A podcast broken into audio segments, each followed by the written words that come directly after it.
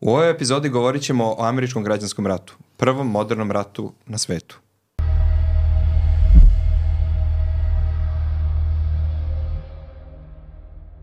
Uh, moje ime je Andreja Vujčić, uh, a sa mnom su ovde danas uh, Dejan Nikolić i Nikola Šipka. Pošto je ovo bila tvoja ideja, Nikola, preuzmi. E, hvala ti. Pa, američki građanski rat je možda jedan od najznačajnijih događaja koji su, koji su formirali Sjedinjene američke države kako ih danas, danas znamo. Da nije bilo tog rata, pitanje je kako bi istorija tekla i, i u kom pravcu bi pravcu bi uopšte išle i, i istorija Amerike, i istorija Severne Amerike, pa možda istorija, istorija sveta. Tako da političari vole da se pozivaju na istoriju, da svog, svoju odluku e, nazivaju istorijskom, međutim nema puno događaja koji su stvarno, stvarno vododelnice i prekretnice.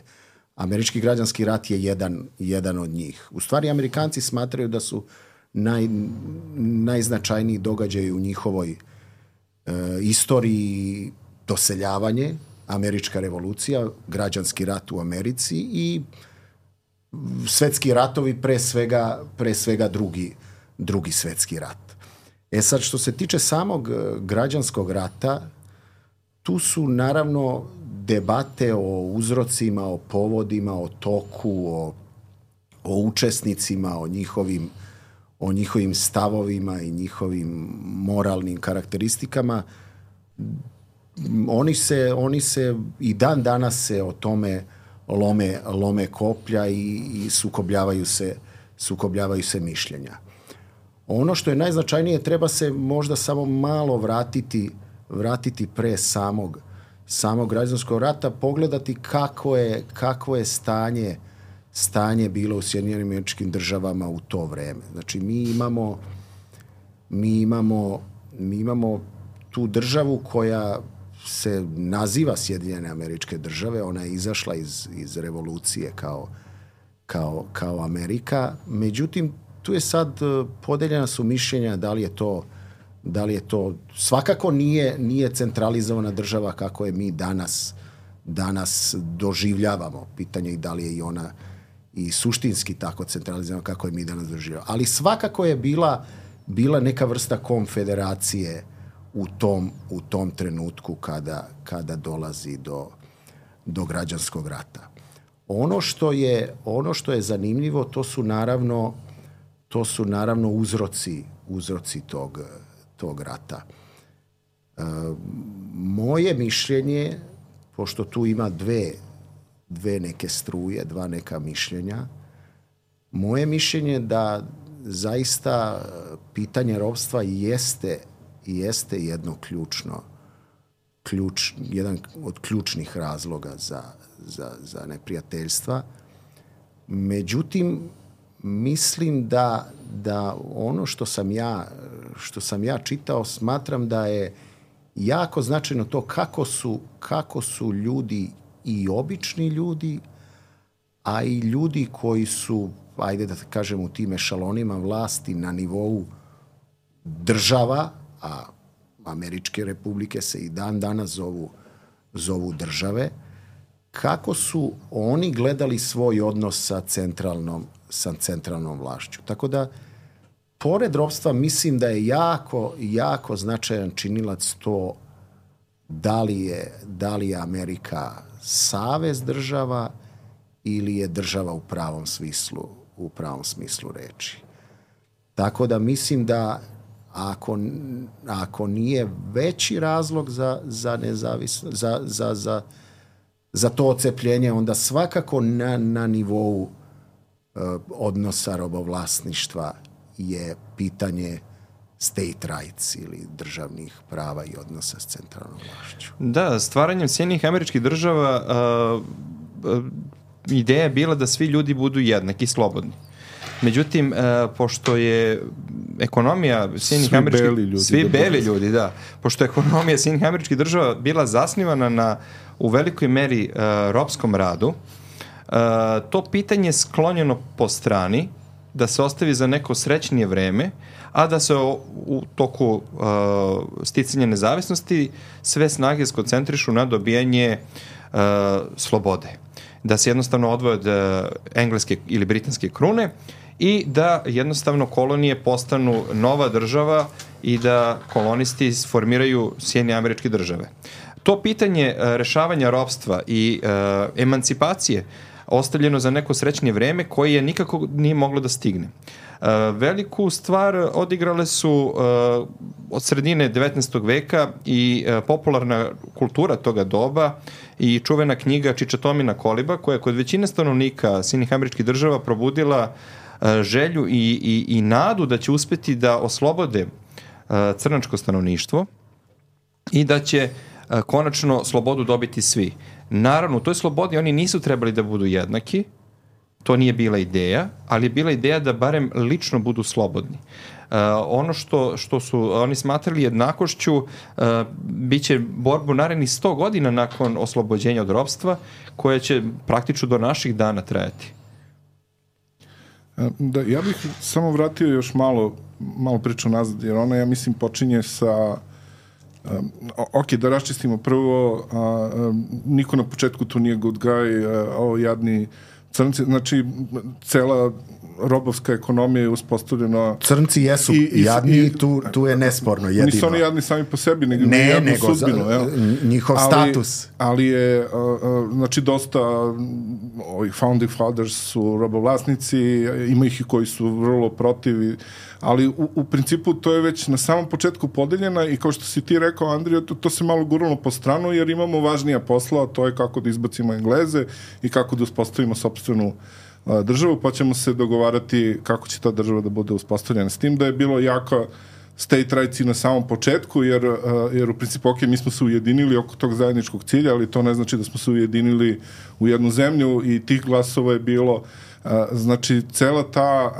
podela je od samog početka.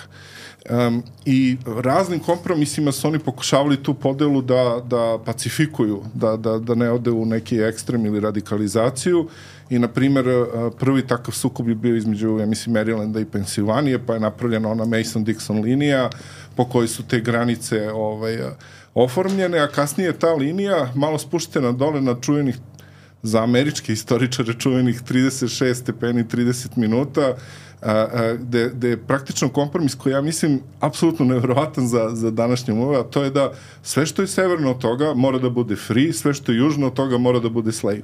Znači, severne, ako uh, idemo na zapad i širimo Ameriku, kao što jesu širili prvo kupovinom Luizijane, onda pobedom nad, nad Meksikom i praktično se tad formirala neka teritorija koja danas zauzima od prilike ove, prostor sjajmiških država. Uh, uh, ideja je bila, ok, kako sve te nove teritorije koje ulaze, šta će sad one, da budu slave ili će da budu free? A to je bilo jako bitno, jer je ta podela postojala i u Senatu i u Kongresu. I praktično ljudi koji dolaze iz a, robovlasničkih država su podržavali interese robovlasničkih država, ovi koji dolaze iz slobodnih su išli protiv toga i bilo je jako bitno taj ekvilibrijum da se drži. I pošto su a, doseljenici uglavnom dolazili u luke koje su na severu, New York, Boston i tako dalje. Sever je bio sve mnogoljudniji i mnogoljudniji i kongres je bio sve više njihov i njihov, dok senat, za senat to nema veze. I onda su pokušavali, posebno ovi sa juga i demokrate, koje, demokrate sa severa su bili prilično pro, pro južno nastrojeni, da tim ekvilibrijom, da tom linijom kažu, okej, Čak i ako jedna Kalifornija koja bi trebalo da bude slave jer je ispod ove linije, a sad smo je napravili, ok, vi možete budete free jer, jer tako želite, ali morate da pošaljete u Washington senatora koji je pro-slave. A, a, znači jednostavno veštački su pravili neki ekvilibrijum u Senatu da bi se čula oba glasa. A, sti, a, to je i legitimizacija toga da je glas koji podržava robovlasništvo stvari legitiman legitiman glas, ali uh, šta znam, zeitgeist. Jel da, to, to je takav duh vremena bio, s tim da oni, moramo priznati, jesu 1803. mislim, uveli onaj zakon kojim se zabranjuje uvoz robova iz Afrike. Znači, 1803. Uh, robovi se rađaju i traduju samo u okviru sjemeničkih država, više ne dolaze novi iz, iz Afrike. Samo domaći robovi. Samo domaći robovi, znači ono made in America.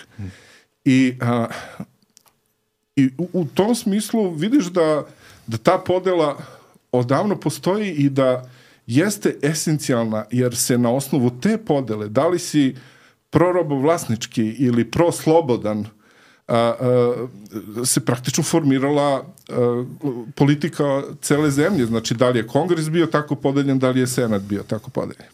Ali vidi, e, što ti kažeš, u tom trenutku to jeste država, međutim, oni toliko idu daleko u taj, u taj lokalni lokal patriotizam ili u taj državni lokal patriotizam. Oni recimo, oni, oni prave od nule glavni grad. DC je od nule napravljen, on nije postio i to tako što su, što su deo svoje teritorije dale susedne, susedne države, a to je Virginia i Maryland. Znači oni toliko daleko idu da oni ne daju ni jednom postojećem gradu da bude glavni grad e, te države. Dalje, i dan danas oni nemaju, glavni grad nema svoje predstavnike u, u, u senatu, niti u, niti u predstavničkom domu. Nije država, da. Jeste, ali on, on po raznim, raznim kriterijima ima, ima, ima mogućnost da bude države. Ima i teritoriju, ima i stanovništvo i plaća to što oni kažu federalne, federalne poreze. Međutim, oni ni dan danas imaju predstavnike u predstavničkom domu, oni ne mogu, oni ne mogu da, da glasaju, ali smeju da, da, da, da prisustuju. Tako da hoću da ti kažem koliko je, koliko je taj, taj, taj state right značajan u tom, u tom trenutku. I naravno, ključno po meni je isto, ne samo ne samo taj, taj da kažemo osjećaj i neki, neki, nek, neko razmišljanje o, o životu i ovom u, na severu i na jugu, ko živi na, većinski po gradovima dok je sever, sever više, više, jug je više ruralan. Ne samo to, ali ekonomija je recimo isto meni jako mislim bitna jer sever je izuzetno industrializovan, sever je izuzetno povezan železnicom više nego jug, on jako puno neke meni neverovatni podaci recimo da, da više proizvodi robe New York od, od celog juga, što je meni prosto da, neverovatno. Da dodam na to, uh, ako je verovati podatku, Sever je imao više fabrika nego jug radnika u fabrikama. Moguće. I to nije samo ono kao da se pokaže koliko je Sever. Moguće. Više nego je kao fakt. Jel to što si ti rekao, oni su bili sasvim zadovoljni tom svojom poljoprivrednom uh, uh, organizacijom. To sam rekao pre emisije, tako da niko ne zna šta sam rekao. Pa ajde onda reci u emisiji. um, neki izbor gde, gde su te, ajde kažemo, južnjačke države a, a, krenule ka, ka poljoprivredi umesto ka industrializaciji, gde nisu pratili taj trend iz engleske, industrijska revolucija i to sve je došlo zbog jednog izuma, a, praktično on se zove cotton gin, koje stvari omogućavaju da one, pošto ti kad ubereš pamuk, to je jedna bala vrlo teško rastegljiva, i, i, mora, i a ti moraš to da, da, da praktično raščivijaš tu balu da bi ona mogla kasnije da se uprede u onaj konac kojim se kasnije šiju ove, odeća. I a, to je bio jako mukotrpan posao i trebalo ti je dosta robova, dosta vremena, ja mislim da sam čitao da a, a, da je za tu jednu balu trebalo 20 dana da bi se, da bi se rasteglila kako treba i a, a, onda je došao izum koji se zove Cotton Gin, to je mašina koja je to radila za pola sata.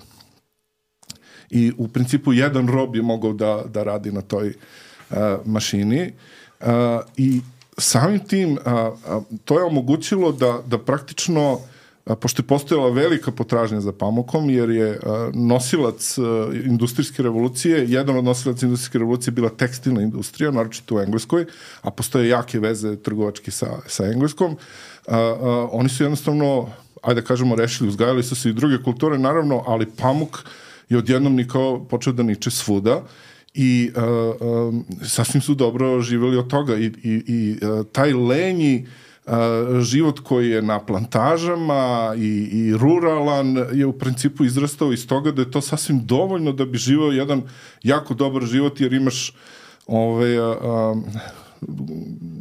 veliki broj nesrećnika koji za tebe radi ono što, što na severu rade mašine u fabrikama, jel da?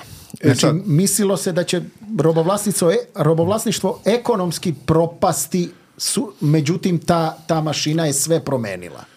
A, pa u, u svakom slučaju je industrializovala robovlasništvo.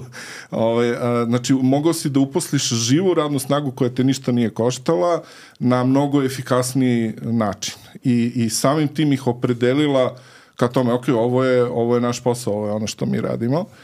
Um, I, uh, I to je kasnije uslovilo i taj neki njihov južnjački lifestyle koji, koji su se oni kleli da su u stvari branili tokom tokom rata i sukoba sa severom, a, a, a to je taj lenji, džentlmenski, how do you do život, jel da?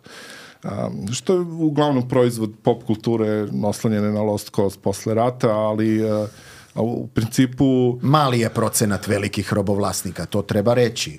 Pa, e, da, mislim, ima, ima dole sirotinje koliko hoćeš, ali sirotinje koje se bele sirotinje koje se dobro osjeća jer zna da je iznad nekoga ipak. Da. A, a, a, s tim da ja neću ničim da opravdavam ljude na severu, a, od 4 miliona robova koliko je Americi, ogromna većina, znači preko 95% je na jugu. Znači severi nema mnogo iskustava sa, sa uh, crncima i lako im je da, da, da ne budu robovlasnici u principu, ali i sever i jug je podjednako rasistički. Znači, bilo je slučajeva, i, i to je recimo ilustracija, da imaš a, recimo odbegle a, robove koji pobegnu sa juga na sever a, a, i pokušaju nešto da se udrže da bi ostvarili svoje prava i onda su se sa njima razračunavali na apsolutno identičan način kao što bi to radili i na, i na jugu. A, a, znači, a, a, cela zemlja je rasistička. A, a, ali to ne znači da svi rasisti žele da neki ljudi budu robovi, jer postoji ta ovaj, a, jer ne znam, mislim, verovatno postoji podel u rasizmu gde imaš rasiste koji samo ne žele da imaju ništa sa crncima, imaš i rasiste koji žele da, da ih crnci služe i da im budu podjaremljena rasa kao što to garantuju prirodni i božji zakoni, kako je rekao Stevens u u, ovaj, u Cornerstone speechu pred početak rata. Da, treba istaći da je jug, što se njegove populacije tiče, ona je nešto preko 9 miliona, a 40% te populacije čini upravo robovi. Da, da, negde oko 5 miliona belih i oko da. 4 miliona, da. a to... sever ima oko 22 miliona stanovnika. To je, I to negde oko pola miliona crnačko stanovništva. Da. Slobodnih, naravno. Oko 300.000, oko 300.000 da. pred sam rat. Što, što isto govori o odnosu, o odnosu snaga sever-jug u, u, u tom trenutku.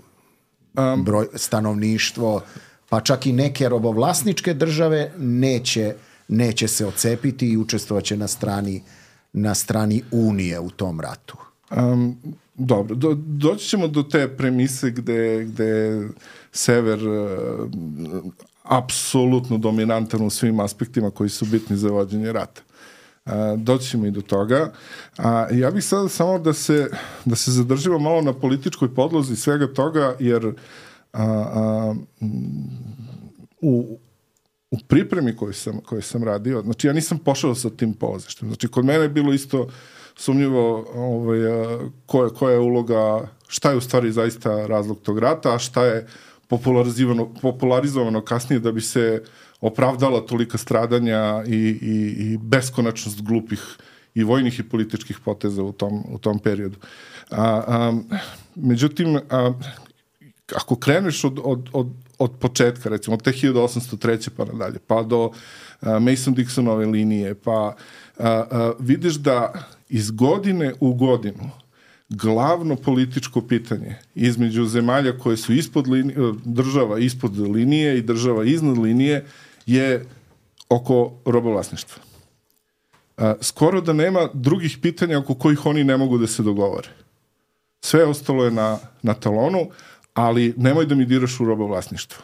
A ovi gore hoće da diraju u robovlasništvo. Da bi došao na kraju, recimo, nešto pred rat, ja mislim 1850-ih je promenjeno gde umjesto da kongres odlučuje da, gde no, kako, kome će se nova država prikloniti, Možeš zamisliti situaciju da kongres odlučuje ti si sada robovlasnička država, a ti si slobodna država i sad moraš da radiš u tom E, konačno su došli do ideje, čekaj, mi smo demokratska zemlja, zašto ne bismo prepustili ljudima u svakoj državi da jednostavno odlučuju tome da li belci da glasaju da li hoće da budu robovlasnici ili neće, jel da? I a, a, kada je nastala kriza oko, oko Kanzasa i, i Mizurija, a, a, praktično je došlo do tog glasanja i u, u, u Kanzasu se, se desilo ono što možeš da vidiš i u modernim posebno u Americi sa onim gerrymanderingom, a, a, gde su odjednom u Kansas počeli da se naseljavaju gomile ljudi i sa juga i sa severa kako bi uticali na glas da Kansas postane ovo ili ono. I u Kansasu je izbio praktično mini građanski rat pre pre samog uh, uh, velikog građanskog rata. Uh, to, taj događaj se zvao Bleeding Kansas, znači Kansas koji krvari, uh, uh, gde su se sukobljavali belci međusobno, znači pripadnici uh, onih koji hoće da budu robovlasnici i onih koji neće da bude robova u Kanzasu. A, I nije bio sukob oko toga koja prava ima Kanzas ili koja prava mu oduzima federalna vlada, bilo je sukob isključivo oko toga da li smo mi robovlasnička država ili nismo. I poginulo je nekoliko stotina ljudi u toku tog sukoba dok nije intervenisala federalna ove vlada, ali, ali oni su ostali tako nešto, šut, oni su na kraju izglasali da su free, a, a, ali sa velikim kontingentom ljudi koji je bila vrlo nastrojena južnom pitanju, jel da? I to je bio strah svih tih, uh, uh, strah federalne vlade da sve te pogranične države uh, severa ne pređu u toku rata na stranu juga. To je veliki strah postojao. Uh, velika bojazan je postala upravo zbog tih naseljenika prilikom glasanja. Znači imaš te, takozvane, ono, danas se zovu swing states u, u glasanju, a tad su bile a, te, a, a kažemo, južne severnjačke države. Border znači, states. Da, znači, ono, Kentucky, Tennessee, Kansas, Missouri i tako dalje. A, a, gde, gde je ta borba uvek ovaj prestala i sad taj strah da li će oni postati znači, recimo strah ljudi u Vašingtonu da, da. strah lokalaca je vjerojatno mnogo drugačiji ali taj strah ljudi u Vašingtonu da li će oni biti ovako i onako isključivo zbog glasova koje dolaze u kongres ili u senat ne mnogo zbog toga šta će oni da rade tamo sa crncima, jel da? I u, u tom smislu su ovi ili oni senatori podržavali ovu, ovu ili onu stranu u svim tim zemljama. I te zemlje koje su borderline i kad se kasnije secesija desila, nisu odmah otišle od, od Unije, već, već nisu znali šta da rade, jednostavno, jer je podeljeno stanovništvo na, na ovamo i na onamo. Pa ni Unija nije znala šta da radi, nije znala ni konfederacija nije baš znala, e, niko nije verao da će baš do rata doći, mislili su da će ipak uspeti nekako to pregovorima da reše. I interesantno je e, da spomenemo i čoveka koji se zvao John Brown koji je uh, rešio da uzme stvar u svoje ruke i da samo slobodi robove. I jednu, možemo slobodno reći smelu, da ne kažemo i malo na kraju će se ispostaviti samoubilačku akciju uh, preduzeo protiv konfederacije, upao na teritoriju, želeći da slobodi robove, ali na kraju to se neuspešno završilo. U stvari bio je napad na magazin oružjem, uh, uh, gde je hteo da naruža i sad jednostavno su ga opkolili oko to zgradi. Kasnije on bio obešen, ali je na severu postao simbol abolicionista i, i ljudi koji su... Jedna vrlo jedna ne, neobična pojava je jedan onako razbarušen čovjek. Da, a pre, pre toga smo imali slučaj Dred Scott, a, to je uh, Dred Scott sa svojom porodicom bio u uh, bio rob jedne jedne robovlasničke porodice, zaboravio sam imena, uh, koji ih je prodala drugoj, uh, oni su sa tom drugom putovali i u principu oni u jednom trenutku pokušao da otkupi svoju slobodu. Znači na neki način su skupili novac, uh, najverovatnije su dobili donacije od abolicionista, od, od crkava protestantskih koje su podržavale abolicionizam i tu su se podelili, postoje su takozvani jenki protestanti a, koji su posebno kvejkeri a, a, i južnjački protestanti koji su bili za slavery, na primjer baptisti i ostali. Znači, I posebno struje katolici? A, koji su svi ovi prethodni mrzili, to ih je ujedinjavalo. Ovaj, a, a, u svakom slučaju on je skupio novac da pokuša da se da, da otkupi slobodu svoje porodice, ova nova vlasnica je to odbila i onda je on podneo prvu a, tužbu a, sudu Mizuri za, za to kao evo ja sam ispunio uslov, ja mogu da se otkupim, ali ona mi ona mi ne da. Taj sud presudi u korist robovlasnice, onda se oni žale, pošto naravno imaju advokate koji su plaćali a, abolicionistički pokreti. A, um, I sada to se povlačilo sve do Supreme Courta, a, a Buchanan koji je tada bio predsednik je na kraju ovaj, podržao da, a, pošto je on jedan od onih, oni su se zvali Dowface ili ti a, a, lice od testa, znači kako ga pritisneš, tako se formira njegovo mišljenje i on je bio u tom trenutku vrlo a, naklonjen a, južnom a, delu a, države, to jest robovlasnicima, jer je u smislu onog, znači, želeo da smiri situaciju, da ne talasamo, da, da. da ne talasamo previše, neka oni rade šta oni rade i tako dalje. Ove, a, a, I on je pogurao Vrhovni sud da glasa za, za robovlasnika. Znači, i to je, a, ceo taj slučaj je praćen, baš je bio medijski ispraćen, da tako kažem, i a, poslužio je kao neka galvanizacija abolicionističkog pokreta, jer očigledno čak ni na ovaj način a, a, ti ljudi ne mogu da ostvare svoje pravo i da postanu građani i da potpunosti 100% zavisi od volje svog gospodara.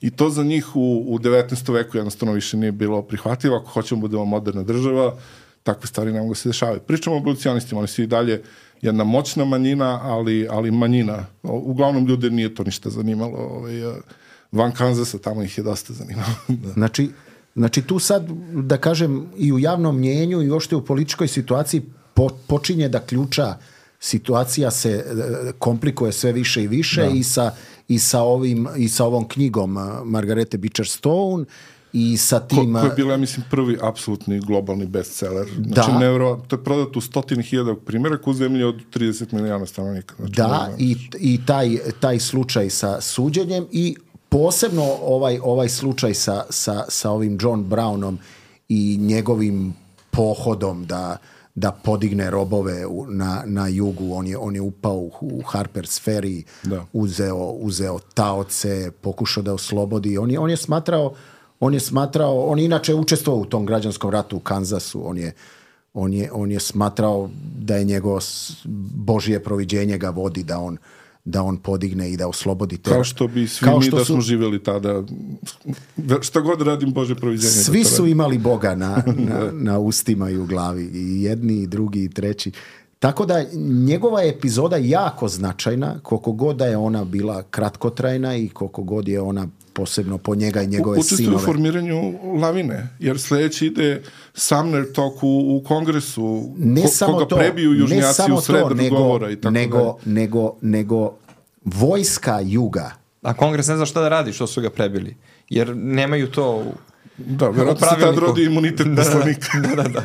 Vojska juga koja te državne vojske ko, koje nisu postojale do tada, one tad kreću ozbiljno da se naoružavaju jer južnjaci tad smatraju nije više status quo dovoljan, nije uspešan, ovi će sad da krenu da ulaze, da oslobađaju robove, da nas ubijaju u svojim spavaćim sobama, Pa, pa I to je inače tu... njihova noćna mora sve vreme, da će crnci da se dignu. Ali sad je stvarno... Ali, ali sad je stvarno zeznuto zato jer je Belac severa. došao sa severa Tako da je. digne crnce. Tako je. A to je već ono, u, možda između, vi nisu sposobni sami. Ali... Između ostalog, e, čovek koji tu, e, tu, tu aferu rešava, naravno vojno, je, je pukovnik Lee.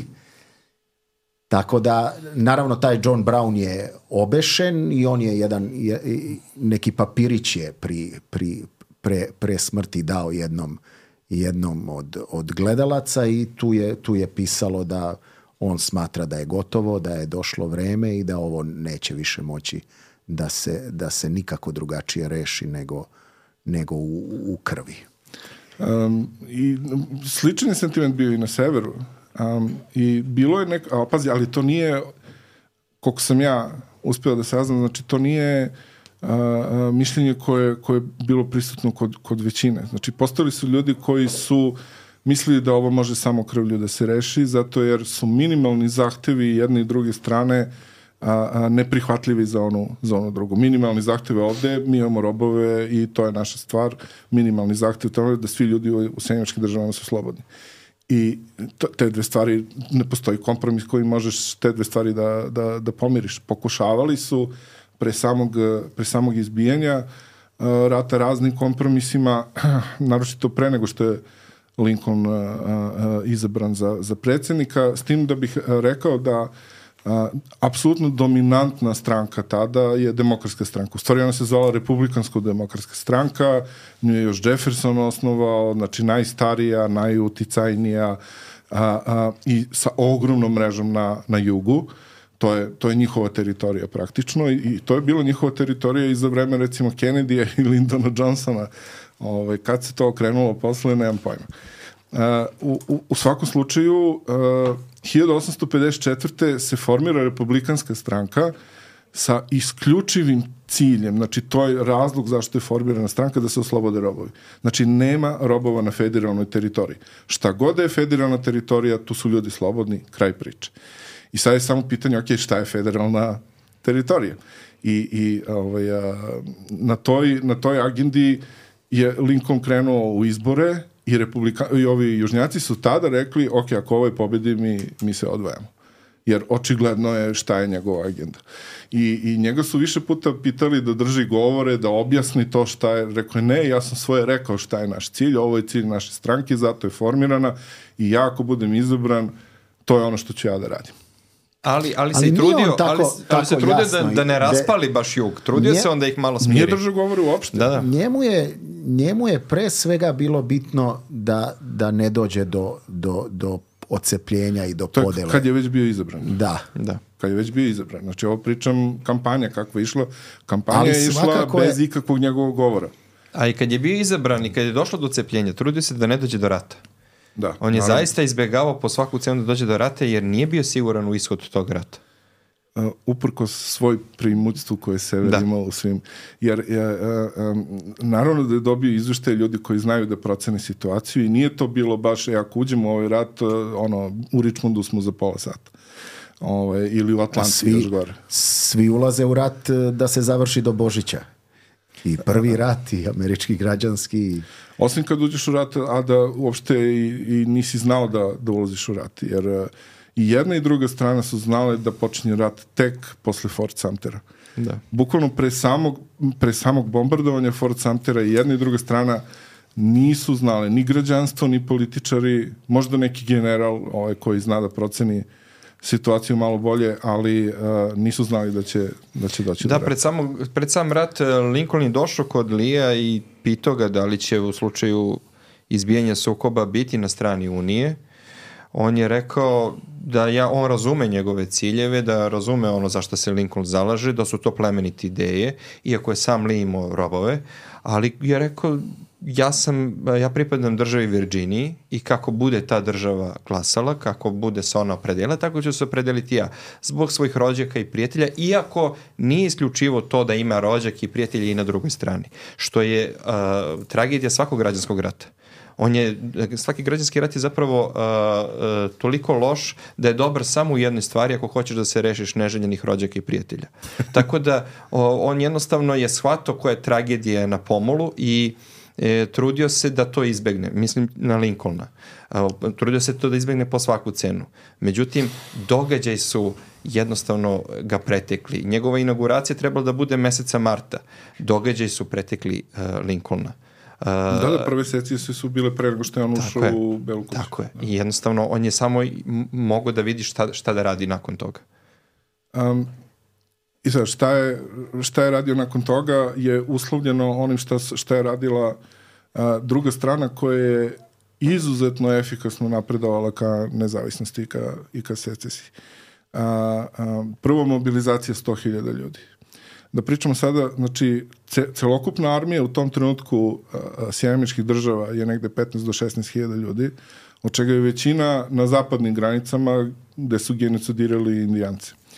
A, Znači, njih treba okupiti, onda treba mobilisati novu snagu. Znači, sve se kreće po nekom ustaljenom, ali a, a, nisu navikli da moraju da radi te stvari. Znači, oni nisu bili u tome što, su, što je već postala neka infrastruktura, nisu bi, imali veliku prednost u odnosu na jug, koji je ovako mobilisao 100.000 ljudi. A, a, I oni su bili spremni pre nego što su ovi uspeli da, da sastave dve, tri brigade na, na samom severu. Ali nije počeo rat. Još uvek. A, a, upravo zbog toga su se oni osjećali toliko a, samodovoljno ili imali toliko samopouzdanja da a, narede Fom Samteru zato što je a, Severna Karolina Uh, to jest Južna Karolina, pardon, uh, već izglasala se, oni su prvi, da, oni su bili prvi i jedini jednoglasni, znači nešto ne znam, ja mislim 128 prema 0 je bilo glasanje u njihovom uh, parlamentu, uh, da, da, da praktično narede Fort, garnizonu Fort Samtera da da, da napusti, preda. da se preda, ovaj, zato što je to njihova teritorija. Praktično Fort Sumter je malo ostrvce u zalivu koje gleda na, na Charleston, koji je ovaj, veliki, velika luka, veliki grad i naravno ne može tu, to je trnu u oku praktično, ne može da bude tu. Naravno, a, a, ja mislim da se zvao Robinson. Oni kažu, mi slušamo naređenja federalne ko, vlade. Da, nemam pojma, da. ko ste vi. Da. I, I kao mi a, promenio priču za 36 sati Interesantna stvar je da, da su ih ovi znači, bombardovali sa, sa obala topovima, nije bilo nikakve invazije na ostrovo ili nešto slično i uspeli su na taj način da, ja ne znam da je to bilo namerno, jer početak je rata i drugačije su odnosi bili, ili, ili su, ili toliko neadekvatna artiljerijska vatra bila, ali oni nisu uspeli ni da rane ni jednog jedinog vojnika u garnizonu. Ili je taj garnizon imao sjajan način kako da se sačuva od bombardovanja. U svakom slučaju, a, kad su ovi rekli, ok, pošto A, I pre toga Lincoln je slao nenaružane brodove da, da, da im dotore hranu i vodu i takve stvari. A, a, ovi to nisu puštali, bila je blokada. I na kraju kada je krenulo bombardovanje su rešili da se, da se predaju, s tim da su pitali ali možemo da damo poslednji salut ove, ove plotun, jel, da pozdrava našoj zastavi, južnjaci su im dopustili, njih sto je okinulo i u tom nekom okidanju se desila nesreća da je eksplodirao neki, neki barut koji su oni imali tamo i poginulo je dvoje, dvojica su poginuli i jedan je bio ranjen. I to su jedine žrtve u, u Fort Sumteru, ono, praktično friendly fire, jel? Početak. I, i, ovaj, a, a, I ovi su ih pustili, sproveli ih, naravno uzeli im naoružanje, ali ih sproveli i pustili na sever, nisu ih držali kao zarobljenike ili nešto slično. Jer rat još uvek Nije ni počeo. Niko, no, ta, niko nikome nije tu objavio rat, realno. A, međutim, u martu 1000, a, te 1861. A, podpredsednik a, drži govor a, kojim je hteo da a, galvanizuje ostale države. Tada je samo sedam država se ocepilo. A, Južna Karolina, Georgia, Florida, Texas, a, Louisiana, Mississippi, znači taj deep south, taj, taj duboki jug, a, se ocepio, ovi malo severnije su bili šta radite ljudi ili nismo baš sigurni na njihovom i čak i glasanje a, u Alabami je recimo bilo vrlo nezgodno. 120 za 89 protiv ili tako nešto a, ali su ipak pobedili, ali su znali da ok, nemamo baš 100% podršku u Teksasu, znači ovim pričam da nije na jugu bilo sve to tako uniformno, e idemo u a, um, Texas bi najradije bio samostalan. Da, ali Sam Houston, koji je legenda Teksasa i koji je praktično a, obezbedio Teksasu prvo nezavisnost, a onda i priključenje Unije, on je bio veliki pristalica Unije, ali takođe i robovlasnik, jel da? I o, o, on je bio izrazito protiv secesije, a, tako da su morali njega da prevremeno penzionišu da bi mogli da, da obave taj posao. I podpredsednik Stevens a, a, znači drži govor kojim treba da galvanizuje sve to i daje cilj njihove borbe. A cilj njihove borbe je da se formira vlada koja počiva na istini da je nigro, jel da, crni čovek potčinjen belom čoveku u svim svojim asetima i da je njihove božje i prirodno pravo, pa, pardon, da je njihova Božja i prirodna a, a, priroda crnog čoveka da služi one koji su iznad njih. I to je njihov ratni cilj, da održe to stanje. A, kasnije su oni to peglali kako su znali i umeli, naravno state rights a, i šta ti ja znam, ali međutim, a, a, koja je jedna od prvih a, zakona koje su do, koje konfederacija, pa, konfederacija donela je bila da ni jedna država koja uđe u, u konfederaciju ne smije iz nje da izađe. Um, state rights ne, oni su se plašili onoga što su oni upotrebili. Gde, gde je to sada Da, da, u tom da. kontekstu? Razumeš, znači, gde je demokratija, gde su svi ti o, o, a, motivi koji kao nisu vezani s isključivi razlog zašto je secesija obavljena i očuvanje robstva, robovlasništva u stvari. A, a, možemo da pričamo naširoko koje, koje su motivacije severa, a, a, mislim, i na severu je bilo robova. U državi New York čak negde 22.000 i nešto. Znači, sve ukupno kad sabereš možda stotinja hiljada, ali je bilo robova. Um, a, a, međutim, njihov prvi, ja da, ono što si ti rekao, prvi signal je, ok, hoćemo da sač- sačuvamo Uniju. A, a, a, I naš rat je protiv pobunjenika, protiv secesionista. I, a, a, um, I tako je počeo rat. Oni su sa tom vrstom motivacije počeli. Oni nisu imali nikakav problem da, da, da ove dobrovoljce, njih 75.000, ja mislim da je Lincoln pozvao. Ali dobrovoljci, oni nisu vršili Da. naslovnu regrutaciju jer je bilo Još dovoljno uvek stanovništva. ne, još uvek ne. Ne, ne, Ali bila kada je regrutacija. kada su- ne, i jedni i drugi, to su prve regrutacije u američkoj istoriji su... A, su ja, ja mislim da je tek u 62. krenula regrutacija na Tako je. severu. Nisam A, siguran. a, Moguće, ali prva je bila na tri meseca, to znam, zato što se mislilo da će, da će to Da, toliko... 90 dana, pa je na da tri će to godine posle. toliko- Crnci su se obraćali trajati. Lincolnu još na početku rata da, da žele da uzmu učešće u ratu. Međutim, on je to odbio za poč u početku. Uh, koliko god je zvanično bilo to borba protiv ropstva, u ovom trenutku Lincolnu je bilo da, da nekako smiri situaciju i da uspe da ne produbi jaz uh, učešćem uh, crnočkog stanovništva u tom ratu.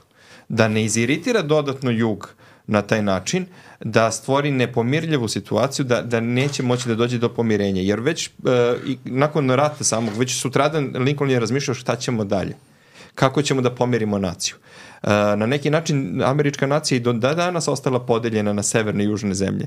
I dan danas se recimo u Americi održavaju te, ajde kažemo, igre za velike dečake, gde se oni skupljaju i oblače se kao vojnici konfederacije, pa eto, ovaj, uh, uh, vole da se igraju rata uh, i dan danas je to živo i možemo da vidimo i te uh, razne nevladine organizacije kao zlo, ozloglašeni Ku Klux Klan koji uh, Nevladina nevladina organizacija, da, koji dan danas ovaj, ima problem sa tim da uh, belci i crnci dele isto, isto stanište. I to je, to je veliki problem američkog društva koji je opstao do dan danas. Um, da, e, mislim, pitanje Lost Cause-a i, i ono kasnije kako se to odvijelo a, a, je za pitanje za posle rata. A, um, sad imamo situaciju gde, gde je rat neizbežan. Znači, samo se čekalo koja će prva a, a, značajnije, značajniji sukobi gde će da, da. Izbije i ono, igrom slučaja to je bilo na svega stotinja kilometara od, od Vašingtona. Pa zato Prva što- bitka kod Bilurana. Zato što, pre svega isto, isto samo da se vratimo, kao što Lee kaže, kaže Lincolnu da on ide gde je njegova država, tako i više manje ogromna većina oficira oficira u, u, u, u, federalnoj vojsci odlazi tamo gde je njihova država. Tako da to je isto po mom mišljenju jako značajno što govori što govori kako se kako se osjećaju ti, ti, ti ljudi. Ajde da kažem, ajde običan čovek i običan vojnik on, on mora da ide njega, njega mobilišu, on, on ne može puno da bira. Ali ti ljudi koji su mogli da biraju, koji bi, koji bi dobili i, i, i korpuse na upravljanje i armije i vojske, oni su ipak izabrali da, da, da, da ostanu u svoju republiku, u svoju državu. Tako da to je značajno. Pitanje je, pitanje je ovi, ovi, ovi ljudi na jugu, jugu kažu pitanje je da li bi mi išli u, u, u nezavisnost od Britanije da smo znali da mi ne možemo da izađemo i da dobijemo nezavisnost opet od, od Amerike. I onda Tako- naprave zakon kojim ne mogu da izađu iz konfederacije. A dobro, to je, ne, to je Pa- ratni pa- pa zakon, to- to, a je pazi, to privremeni je- zakon, to je, to je nešto što da je se... to privremeni zakon. Uh, um, ali svejedno, uh, on, i, u, u, u, ako tako ekstremno, znači posmatraš apsolutnu slobodu države da odlučuje svoje sudbini, nema veze što je, što je rat. Oni bi trebali da mogu da odluči da izađu iz rata. Ove, a, a, a, jer to je state right, jel da? A, nema nikakvog ono federalnog pritiska na njih da, da radi bilo šta drugo. A, a, ako je li primjer za tako nešto, onda je loš primjer. Ja ne kažem da je bilo takve stvari, ali uh, uh, samo mali uvod, ljudi su se tamo i dalje osjećali više kao Irci, Italijani, Nemci i ostali, nego Virginijanci, pen, Pensilvanijanci, Njujorčani i šta ti ja znam. A, a, taj nacionalni identitet kod, a, e, kod samih država u okviru Amerike je mnogo manje prisutan nego nacionalni identitet. Ja sam Amerikanac, ja sam Irac, Amerikanac i onda kasnije Irish American ili African American i tako dalje. A, a, znači, ja mislim da se identitet gradi oko toga mnogo više nego, možda je Texas izuzetak, ali mnogo više nego oko, oko država. A, a, a kod samog Lija, a, ja mislim da bi on u, u svakom u tom trenutku rekao, on ne može da kaže ništa drugo, ne može da kaže, slušaj, ja sam robovlasnik, i hoću da radim sa tim ljudima šta god ja hoću i borit ću se za to. Zato jer zna da će to ostati zabeleženo na analimer priča sa predsednikom Sjemiričkih država. I ta priča o njemu kao džentlmenu, znači nije on bio samo robovlasnik, na kraju krajeva i Grant je bio robovlasnik, ali dosta ranije i odrekao se toga i više puta se izvinjavao i kao ono, je, jebi ga. ali, uh, uh, ali Li je ostao i ne samo što je bio robovlasnik, nego je bio izuzetno strog robovlasnik, gde je uh, radio ono najgoru stvar što možeš da uradiš jednoj robskoj porodici, a to je da ih razdvojiš, da prodaš ženu i, i, i decu na jednome, a, a recimo muškarca nekome drugom. Ali a, pazi, on, on odbija odbija zapovedništvo nad američkom vojskom tada. On bi svakako po svim kriterijima bio, bio glavnokomandujući pa da, ali on je glavnokomandujući i ovamo. A on prelazi a nije znao u šta on ulazi ta, to, to je još u formiranju oni nemaju kao što ima ova, ova formirana strukturisana vojska kao što je američka vojska. Pazi on prelazi posebno je Ko, ima 15.000 vojnika a ovi mobilisali 100.000 i u tom trenutku on dobije ponudu. Ali pazi on on je, posebno što je on, ne znam da li znaš, Arlington je njegova, njegova estate. On je, to je njegovo, groblje. to je njegova, tako je, to, pomenut ćemo, podsjeti me, groblje je napravljeno namerno na njegovom... Ali to je dobio miraz. To mu je tast donao. Pa nebitno, tast ili ne. Da, da. To je, tako da, ne znam, men, meni ima to za, značaja samo, ovo što, smo, za sve, što za sve smo pričali. gledalci, njih dvojica su istoričari, ja nisam, tako da... da. A, interesantno je li je po majčinoj liniji potomak engleskog kralja Richarda III. I oni to ima, da, oni to ima u vidu. Oni su jedna aristokratska porodica. A, njegov otac je učesnik u, u ratu za oslobođenje. A, on jednostavno je jedan veleposednik. A, on se a, školovao na Američkoj vojnoj akademiji zato što je rano ostao bez oca, pa je morao da nađe način da se školuje jer su ostali bez sredstava. Ali vrlo brzo se on uh, vratio, što se kaže, u sedlo. On je jedan aristokrata par excellence i on ne želi da se odrekne toga. I potpuno je razumljivo. S druge strane, Grant, uh, Abraham Lincoln, to su ljudi uh, uh, potekli iz uh, siromašnih porodica, iz uh, takozvanih radničkih porodica, oni mnogo do, bolje razumeju šta je to ljudska nesreća, ljudska patnja. Uh, ja mislim da Li jednostavno nema uh, taj osjećaj, nema taj dodir sa realnošću u tom smislu. Uh, njegovo iskazivanje u uh, Meksičkom ratu mu je samo dodatno dalo veter u leđa da... da S tim da je on inženjerac. On je inženjerac, on je da. izabrao da bude inženjerac kao najelitniji vid vojske toga doba.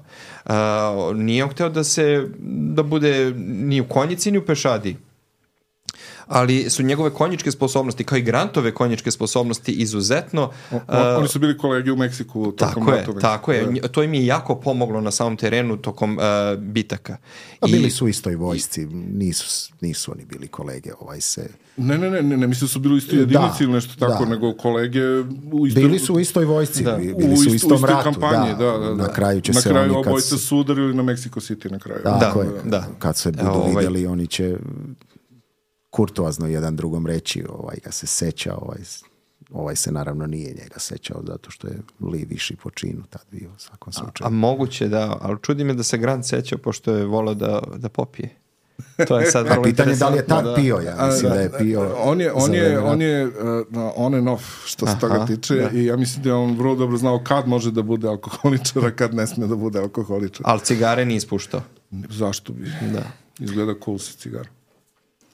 Znači, mi smo u 1861. Jeste. Tu više nema, nema spora da, da počinju, No, vrlo žalosno i godini za sever. počinju, počinju bitke, tako je.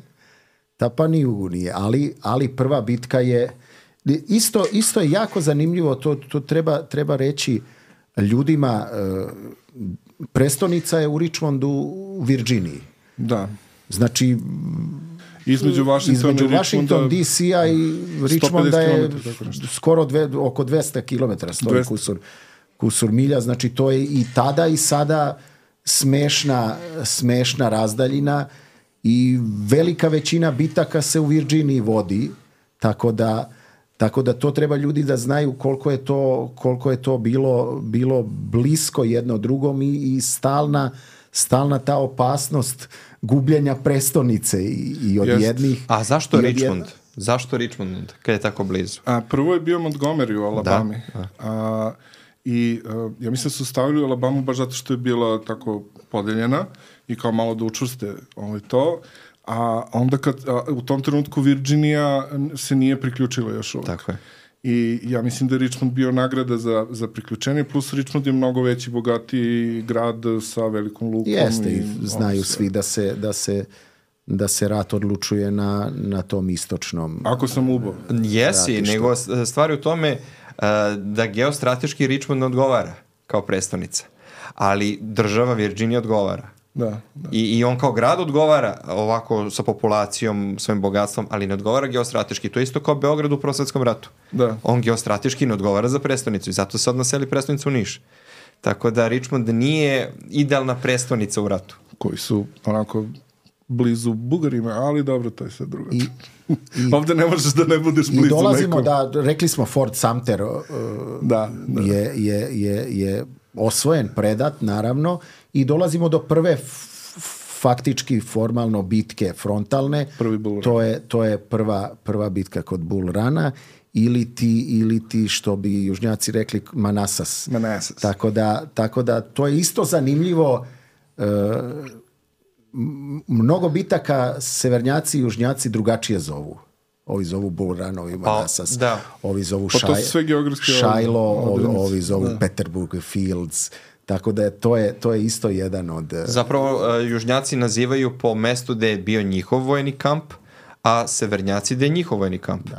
I a, to su Ima zapravo iste bitke, da, ima smisla, da. Tako da ta bitka je, ona dosta govori kakvo je, kakvo je osjećanje bilo pre svega na severu oko tog, oko tog rata. Dolazili su ljudi iz Vašingtona kao na piknik sa kočijama, sa ženama, sa šampanjcima i čašama da da isprate to, da pogledaju, da, da vide Da nešto vide to, taj zanimljivo, rat, kako to- to nedeljno, nedeljno popodne da iskoriste kao što mi idemo po salašima, tako i oni tako i oni. Međutim međutim poenta je da je to da je to bila izgubljena bitka, Bila da je to da je to bila krvava bitka, da je to pokazalo pravi pravu situaciju na, na, na, na bojištu, da će tu, da, da, da je to ozbiljna I, i bo- pokazalo je bitka. koliko, da je, koliko sever manjka dobrih da je oficira. to- I još jednu veoma važnu stvar, a to je da ratna tehnika toga doba je prevazišla uh,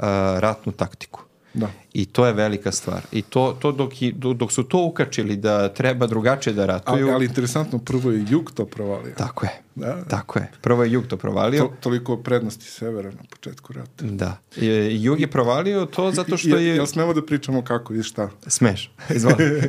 Ove, a, am, pa, a, flintlock masket kojim su bile naoružane ove, a, a, severnjačke postrojbe uglavnom, a, a, imaju ravnu cev kroz koju metak prolazi kada, kada okineš.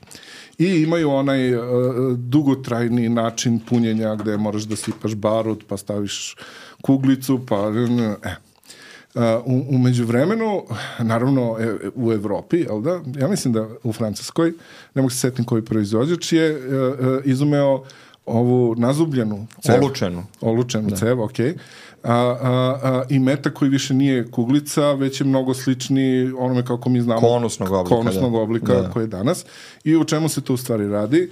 A, a, jedna od, jedan od razloga zašto su tokom napoleonskih ratova ljudi morali onako zgusnuto da idu je da bi Plotun imao ikakvu šansu da obori nekoga tamo jer su oruđe bila izuzetno neprecizna a, a, a, kuglice su znale da padaju odmah iz, ispred puške a, a, znači jednostavno vrlo nepouzdano i neprecizno a, oružje. Međutim, ono što je taj, to olučenje radilo i taj oblik metka jeste da on, pošto metak dobije na rotaciji pri izlasku I cevi, za razliku dozvoljava od... da- da duže i duže leti. i, i ide pravo.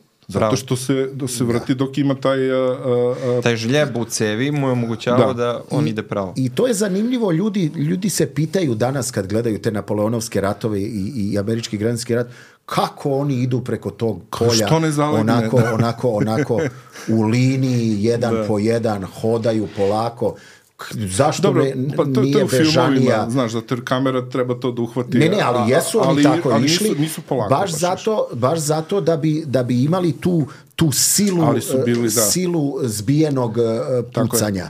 To, je, to je bila ta taktika tog, tog vremena E, koja je i, i onda kad, i, proisticala i onda kad je izumljeno punjenje od pozadi, ovaj, a, praktično si mogao da počneš da ležiš ili da budeš u rovu ili nešto slično, jer više nisi morao da puniš onako pušku zašto je potrebno da stojiš. Ili da imaš nekog pomoćnika koji je to za tebe radio dok, dok si ti strelac. Sada i pomoćnik i ti možete da imate puške i da budete u istoj liniji. Da, znači, da. praktično, M preciznija vatra, M je mnogo poboljšana a, a, ovaj, jačina te vatre i plus je konjica dobila dodatnu ulogu gde umesto juriša kopljima i sabljama ko, koje su bile i tokom građanskog rata uglavnom na severnoj strani, ovaj, a, si imao konjicu sa karabinima koja, uh, koja je praktično bila kao mounted uh, soldiers, znači konjicom, konjem dođeš do negde i onda sjašiš i budeš uh, pešadije.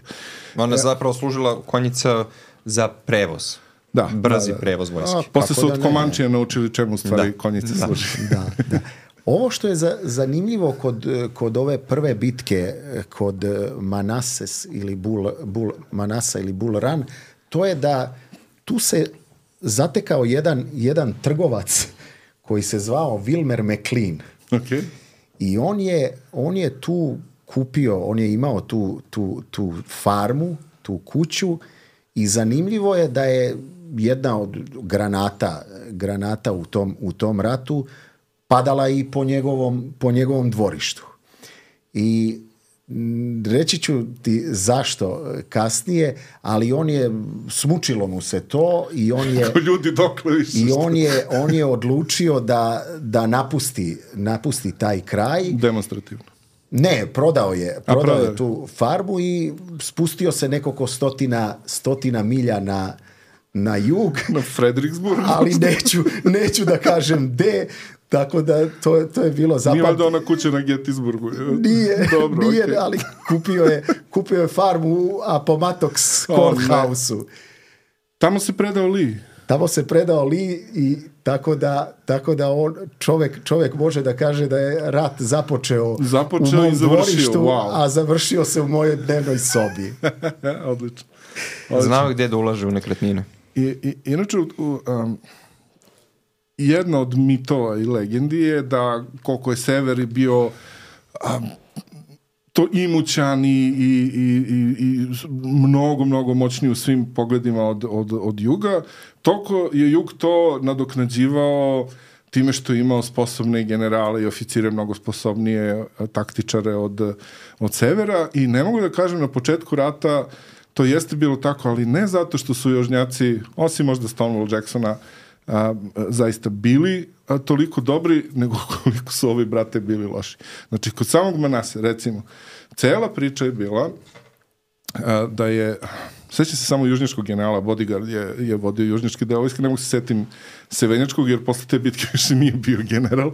Ove, a, u svakom slučaju vodi vojsku i postavlja jedan divizion ili odred ili brigadu, ne mogu da se setim, na, na, na deo gde, gde je čuvao, znaš, ono, obično čuvaš svoj krilo sa desne strane a, vojske, s tim da je tu i put gde su očekivali pojačanje iz Virginije, A, I kao tu on treba to da, da zaustavi i da ih da obavesti glavninu vojske ako se pojave ovi.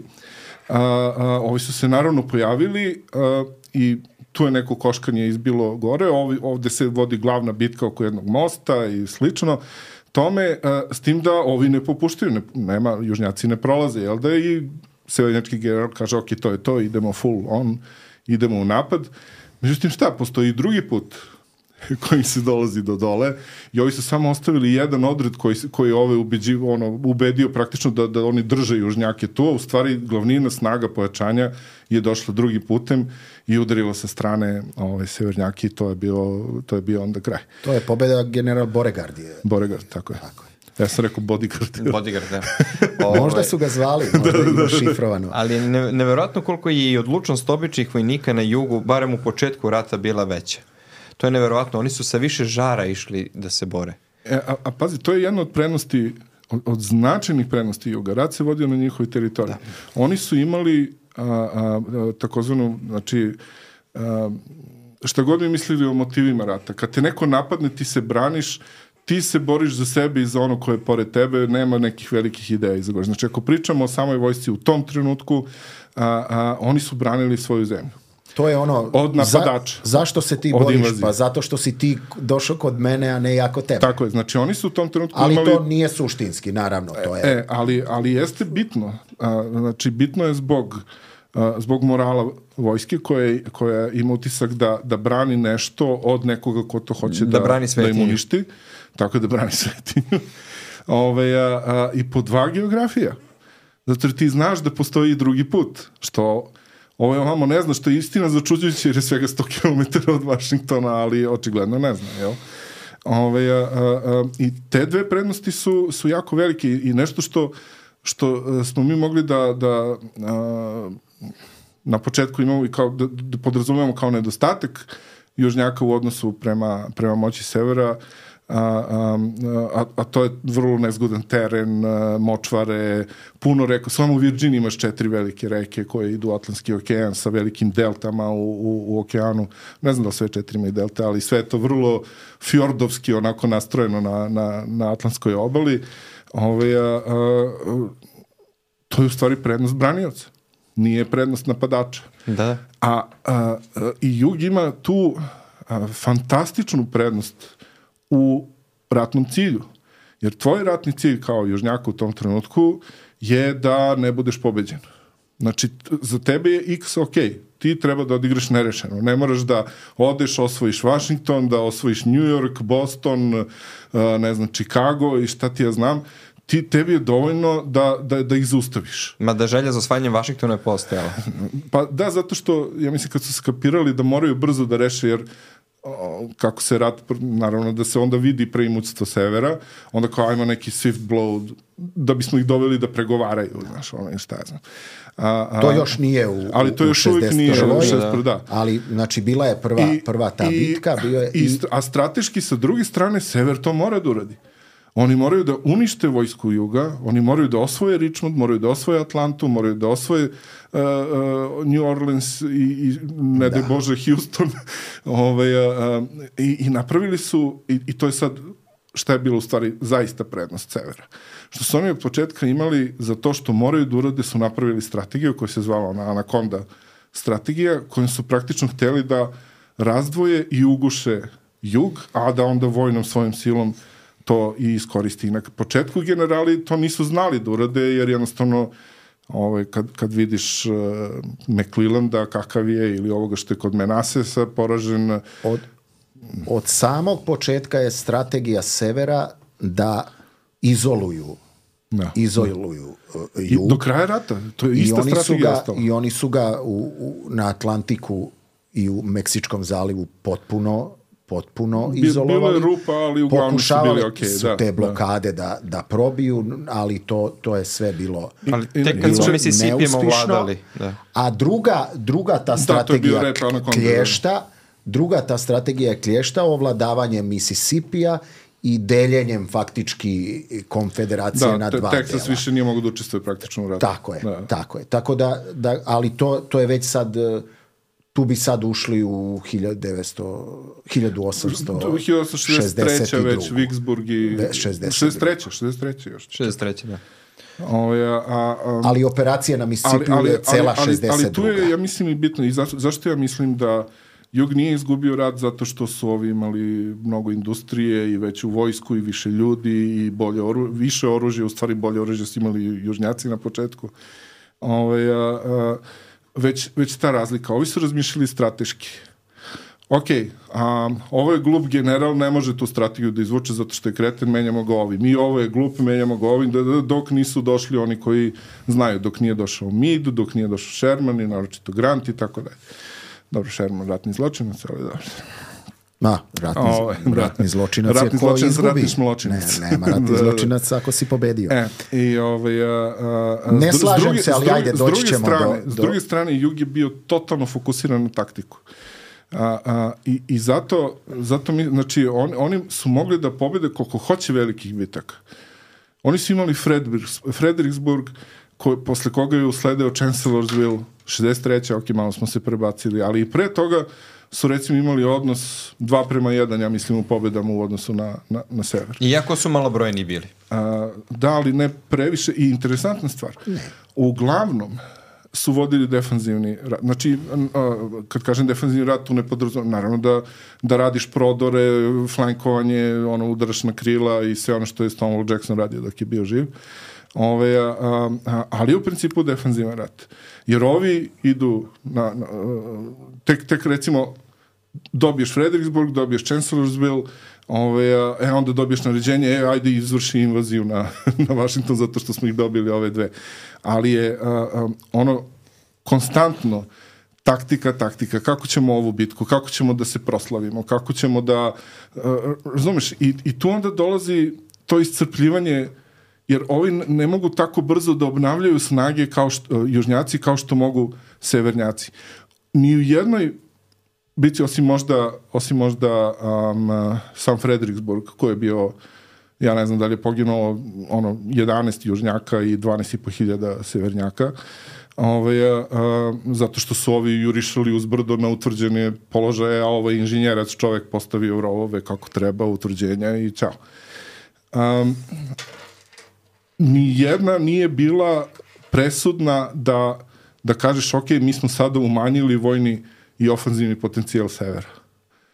Uh, u stvari, u mnogo slučajeva, bez obzira što su se branili, oni su imali veće gubitke od severnjaka. Istapirali su se praktično. Da, i, i recimo, uh, tek, uh, tek posle 63. mislim, Sever je njih dostigao u, u, u, znači ne casualties, znači ne ono ranjeni izbačeni iz stroja, nego, nego u mrtvima, u poginulima. Uh, zbog one grantove idemo sada i ne interesuje me št- koliko košta, idemo da ih završimo i kraj priče. A to je i Limo na kraju. Pa da, nije ima čime, šta? Nema čime, ali da. Ovaj, a, a, a, mislim, na kraju su se južnjačke postrojbe, južnjačke odredi su se predavali, ono, nije se predala četa, nego, ili ne, nego, ono, divizije su se predavale. A, a, jer im je bilo dosta tog pritiska koje je Grant non stop ovaj, vršio. Ali a, a, to o čemu sad pričamo je da su oni mnogo više taktički razmišljali kako da dobijemo ovu bitku, kako da ih zaskočim, kako da... Dok su ovi radili u sklopu te strategije, kako ugušiti jug. I sve što su radili bilo je u tom kontekstu, osim onog McClellandovog izleta bez Lincolnovog odobrenja kada je ono pokušao da zaokruži Richmond i da. udari s leđa. Jel? Znači, ajde da kažem, 861. je gotova. Da. Šta je ona pokazala? Ona je pokazala da, da, Da je to ovo neće, rat. da je ovo rat, da tu Da. neće biti e, pobede ni jedne ni druge strane za 90, za 90 dana. Pokazala je da obe, obe strane misle ozbiljno. Da. I sad dolazimo do 1862. Otprilike sve, više manje sve, sve borbe i sve bitke se vode negde od marta, aprila do septembra, oktobra. Zimi gotovo da nema da nema e, e, velikih sukoba, što je i logično. Da. Čak i dan danas se tu nekad više manje prave pauze, a kamoli, a kamoli tada. Tako da ono što je bitno na početku 1862. je pad New Orleansa. Njega za, e, američka flota e, osu- zarobljava, okupira, kako da nazovem, to je čuveni admiral Faragot e, koji je, koji je to uspešno, uspešno odradio. I sad, opet tu ćemo do, do kraja rata imati, imati faktički dva, dva, dve pozornice, dva, dva ta, ta, ta, ta fronta. Istočni i, i, i, i zapadni. zapadni, da. Istočni ovaj, ovaj bliže Richmondu i, i, i, i, i DC-u. Da, McClelland i Meade i ovamo Grant. Reka Potomak i taj, taj deo. I armija o- potomak čuvena. i ova, i ova i, i armija Northern Virginia od Lija i ovaj drugi deo to je faktički probijanje i, i, i oslobađanje reke, reke Mississippi. To je to, je to, to, je to zapadno ratište. Južni Mississippi. Da, s Tako tim da je. su prvo i Tennessee reku sredili sve utvrđenja i onda prešli na Jest, Mississippi. jest. Interesantno je da Grant, e, kad su e, oficiri konfederacije dolazili da pregovaraju s njim i da im ponudi uslove predaje, on je rekao bezuslovna predaja. Petersburg. Pittsburgh, da. I tako da ponovno naziv taj laskavi e, bezuslovni general. General bezuslovna predaja. Unconditional Surrender General, da. Tu imamo sad e, prvu jednu jednu ozbiljnu ozbiljnu bitku, to je to je Shiloh. To je dvodnevna dvodnevna bitka, izuzetno značajna, izuzetno izuzetno krvava. Zašto? Zato što između ostalih tu je, tu je za dva dana poginulo poginulo, ranjeno, nestalo i zarobljeno preko 25.000 vojnika na, na obe strane, što... Je, je li to antijetan? Ne, Antitam je na, na istoku. Ovo je Shiloh Šajlo, šajlo. na, u Tenesiju i ona je značajna zato što je ta brojka poginulih veća od svih poginulih do tada u svim američkim ratovima. Znači rat za nezavisnost, borba sa Crnim jastrebom. Britancima de, e, 812. Meksički, Indijanci. Meksički rat, rat za Teksas i to. Da. Tako da to je, to je izuzetno onako se urezalo urezalo svima kao, kao jedan, jedan, Tad jedan su iskapirali da nešto nije u redu sa taktikom. A da bi kao se- jedan put bez povratka. A da bi se urezalo, uh, ključnu ulogu odigrala fotografija, koja je široj uh, javnosti predstavila sve užase toga rata. E, to jeste prvi modern rat na svetu. I zbog vojne opreme, i zbog uh, medija koji su izveštavali o tom ratu. I, i, i, javnost i severa, ali i juga bila je užasnuta prizorima. Međutim, kasnije će se tek nakon rata ispostaviti da su često i e, živi vojnici e, glumili kao statisti na bojnom polju da bi prikazali sve užase toga rata. E, i Legitimno, šta? Da, tako da su na, na, na, tri različite fotografije pronađen je isti mladić koji leži.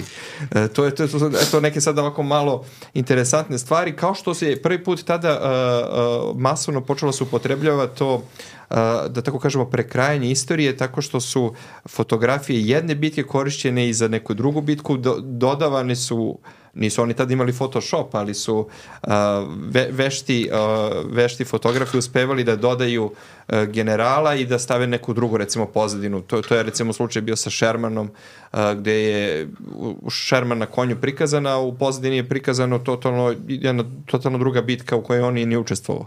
Tako da, eto, uh, situacija je bila takva da su uh, novinari taj rat uh, predstavili široj javnosti i javnosti severa i juga je zapravo bila protiv rata. Sve više i više kako je vreme odmicalo. u, u toj bici gine, gine Albert Sidney Johnson, on je najviši oficir u tom, u tom trenutku konfedera, konfederalnih e, država i on je, on je u isto vreme i najviši po činu oficir koji je poginuo u američkom, u američkom građanskom ratu i njega, njega, njega zamenjuje ovaj general, general Beauregard, a već tu, tu dobija jako na značaju, na značaju Grant koji vodi, koji vodi tu kampanju i to će, to će dovesti kasnije i do njegovog konačnog uspona kao, kao glavnokomandujućeg. Tako da oni, oni se spuštaju niz, niz Mississippi, oni osvajaju te, te te, gradove i to je, to je što se tiče tog, tog zapadnog bojišta u 1862. A sa druge strane, ovde na, na, na istoku je isto jedna, jedna značajna bitka, to je bitka, oni to zovu Antitam, ne znam kako se, Antitam, kako se Trebalo kod bi nas, tako se čita, da. kako se kod Meni nas... urezano kao antieta. Da, da, antijeta može i tako da, da sigurno su ga preveli, tako da tu je isto značajna bitka zato što je tu već McClellan koji je koji, koji upravlja tom glavnokomandujući je te armije, armije potomaka, potomak od strane severa, on, on faktički pokušava da da osvoji Richmond. Nje, njega, njega gura Lincoln ka, to, ka toj nekoj brzoj pobedi, ka tom, ka tom da, se, da se iskoriste te snage koje su definitivno na, na, strani, na strani severa. Međutim, međutim uh, južnjaci tu prave jedan, jedan da kažem, strateški, strateški potez. Oni odvlače, odvlače njih od Richmonda i dolazi, dolazi do te, te bitke koja je isto jako, jako značajna zato što to tu u jednom danu gine koliko u dva dana kod, kod, Kod Šajlo. Šiloha, da, da. I faktički... Zato sam mislio da si tad pričao o an- da. Antitam je najkrvaviji dan u američkoj istoriji. Nikad više u jednom danu Amerikanaca i vojnika i civila nije poginulo nego tad otprilike 20 25.000 ljudi. I to je pobeda pobeda Unije, međutim eh, ono što je značajno eh, severnjačka vojska je odvučena od, od Richmonda i Richmond je i Richmond je te godine spašen. isto, isto, isto šta su ove, ove borbe i ova 1862. pokazale? Pokazale su da, da su sad to prave frontalne krvave borbe, da se tu ide, da se tu će se morati ići bukvalno do, do, do konačne pobede, do ono unconditional, unconditional surrender i tu sada Lincoln stupa na snagu sa ovom proklamacijom o oslobađanju robova. general koji u tom trenutku vodi severnjačku vojsku, znači glavni general i koji vodi trenutno u ovom trenutku napad na, na Richmond a, a, i general George McClellan. A, njega smo već a, pominjali s tim da sam ja nepravilno izgovorio to i rekao McClelland jer sam mislio da ima D na kraju, ali nema. A, McClellan je a, interesantna figura ovde ne samo po tome kakav je vojnički, on je inače sposoban oficir, ali je a, kao i dosta drugih u tom, u tom početnom delu rata neodlučan, kao dosta drugih severnjačkih oficira, jako neodlučan i ne zna da iskoristi ono što ostvari na, na, na terenu. I on dolazi sa nekih, ako se dobro sećam, a, a, 120.000 vojnika uspio je da iznenadi južnjake da im priđe sa leđa, znači on je rekom potomak umesto da napreduje kopnom, on je rekom potomak došao i praktično iza leđa Richmondu Iskrcao se sa iskrcao druge se, strane. napravio desa, ovaj, a, a, I onda stao. I, i, I onda je utripovao u tom trenutku da, da južnjaci imaju ono kao dva, duplo više vojske od njega a, a, tamo. Ono što su južnjaci uradili je uradili su sve ono kao po pravilima kako jedna vojska koja se brani znači a, a, susreli su ih otežali su im iskrcavanje onda se povukli i zauzeli jedan uzan teren znači od obale do obale gde ne može ovaj da iskoristi naravno, Brojčanu prednost. brojčanu prednost mislim taktika stara 5000 godina jel da um, e, Bitka kod Isa. da Teramo pili. recimo. I, a, i cela ta, i cela ta priča je u, u, u stvari on gde tripuje svašta. A, međutim, nije to samo tripovanje da su ovi mnogo jači nego, nego što jesu, nego i stalni pritisak Lincolna da, ono, ono što si ti rekao, znači guraj, guraj, a, iskoristi prednost, pritisni ih, a ovaj ne može da smisli Lincolna i to, to, to njihovo razilaženje a, a, i međusobno a, nesviđanje a, potiče još od pre rata, pošto je McClellan bio kontrakandidat a, a, Lincolnu na izborima i, i izgubio je od njega i sad treba da prima naređenje od njega. I, I u to vreme ljudi to nisu baš tako dobro podnosili kao što bi recimo danas neko podne. Uh, um, I on je u svakom slučaju znači, usporio celu tu operaciju, dao južnjacima vremena da se, da se reorganizuju I, I čak kad su se ovi povukli sa tog uzanog terena, uh, misleći da, pošto im je stiglo povećanje da, da odu uh, uh, i da, da brane Richmond praktično, uh, uh, McClelland je počeo da se vraća ka severu, uopšte nije ni napao Richmond. I, i, I onda su južnjaci počeli da idu paralelno sa njim i tada su dobili naređenje da potpuno da napadnu i izvršni invaziju na, na sever a, a, zato što su procenili da McLaren sad ne raspolaže se donese staza ili znanja ili nečega da, da im se suprotstavi. A, a, I nisu u tome Ali e, tom odnosu između njega i Lincolna je veliku ulogu je igrala i u, u 1862. godini ta e, prerana smrt Lincolnovog sina Williama Volasa, Lincolna, interesantno njegovo ime kao William Wallace. kao William Wallace, da ovaj, koji je preminut tifusa i što je ostavilo na njega dubok uh, utisak. Njegov sin nije učestvovao u ratu, a izgubio sina u ratu. Um, taj, ta tragedija je do kraja njega pratila i uh, njega će nakon atentata i sahraniti u tom porodičnom mauzoleju grobnici zajedno sa tim sinom uh, Williamu. Uh, tako da uh, njegova lična tragedija sa tragedijom čitavog naroda uh, ostavila je traga na njegovom uh, pa duhovnom stanju, možemo tako reći. Uh, tako da je i on bio za što brže okončanje rata, jer je shvatio da je ovo izmaklo kontroli. E, nije se znalo do kraja kako će velike sile reagovati. E, konfederaciju niko nije priznao, čak ni Meksiko ali uh, je postojala bojazan da se to uradi. I zato je taj uh, akt o emancipaciji trebalo da uh, pokaže ispravnost severa u tom ratu i da nikome na svetu ne padne na pamet da podrži jednu robovlasničku državu. To je bila suština toga. A uskoro kreće i uvođenje uh, afroamerikanaca ili ti crnaca u američku vojsku, vojsku Unije, gde će oni uh, formirati svoje čete, odrede bataljone i uzeti aktivnije učešće u građanskom ratu. Što su oni od početka i tražili i molili Lincolna, ali je on dugo to nekako stavljao po strani jer je smatrao da tu situaciju sa crncima neće moći da reši ni jedan čovek i da će to jednostavno Božje proviđenje na kraju dovesti do tog rešavanja u korist uh, uh, afroamerikanac ili ti crnačkog stanovništva. Tako da on je to ostavio za neko božje proviđenje, za, neko, za, za neki novi Uh, slobodno možemo da kažem neki novi Jerusalim koji će da dođe na to mesto i da jednostavno crnci budu oslobođeni tako sami od sebe. Nije, nije verovo da su ljudi u stanju da to urade sami.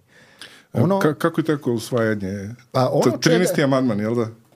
13. amandman je došao kasnije, ali kasnije, uh, posle posle ove, ove dve krvave, krvave bitke u 1862. posle Šajlo i posle, inače Šajlo je jedna, jedna crkva u blizini te, te, te bitke i Šajlo na hebrejskom znači mesto mira.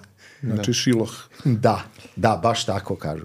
I, i posle te dve bitke Lincoln shvata da je, da je, da je gotovo sa bilo kakvim uh, kalkulacijama, on shvata da se sad ide na sve ili ništa i on sad prvi put otvoreno i direktno ide na, na ukidanje robstva.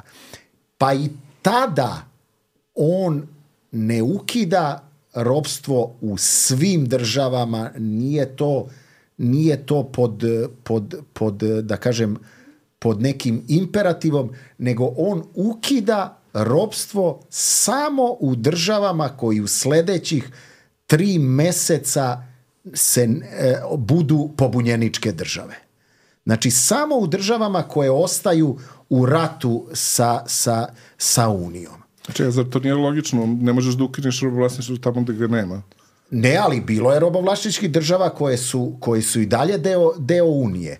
Tako da tek 1. januara 1863 stupa na snagu i to u tim državama gde a 13. amandman je donešen kasnije on je on je to mora da prođe kroz kroz kongres tako da to je sve kasnije išlo i postepeno je u tim državama posle Dobro, posle znači, do- da, u stvari, uh, uh, Emancipation Proclamation je njegov lični dokument kao predsjednika. tako je A to mora 13. da amandman prođe je ono što je praktično sadržaj emancipat uh, tog dokumenta uvelo što, u što u Ustav. ulazi u ustav i tako je to Da. mora da proceduru proceduru prođe. Tako da i tada u tom trenutku on ipak jednu, jednu, jednu političku političku odluku donosi, on daje vremena formalno za, za, za povlačenje iz, iz, te, iz te pobune.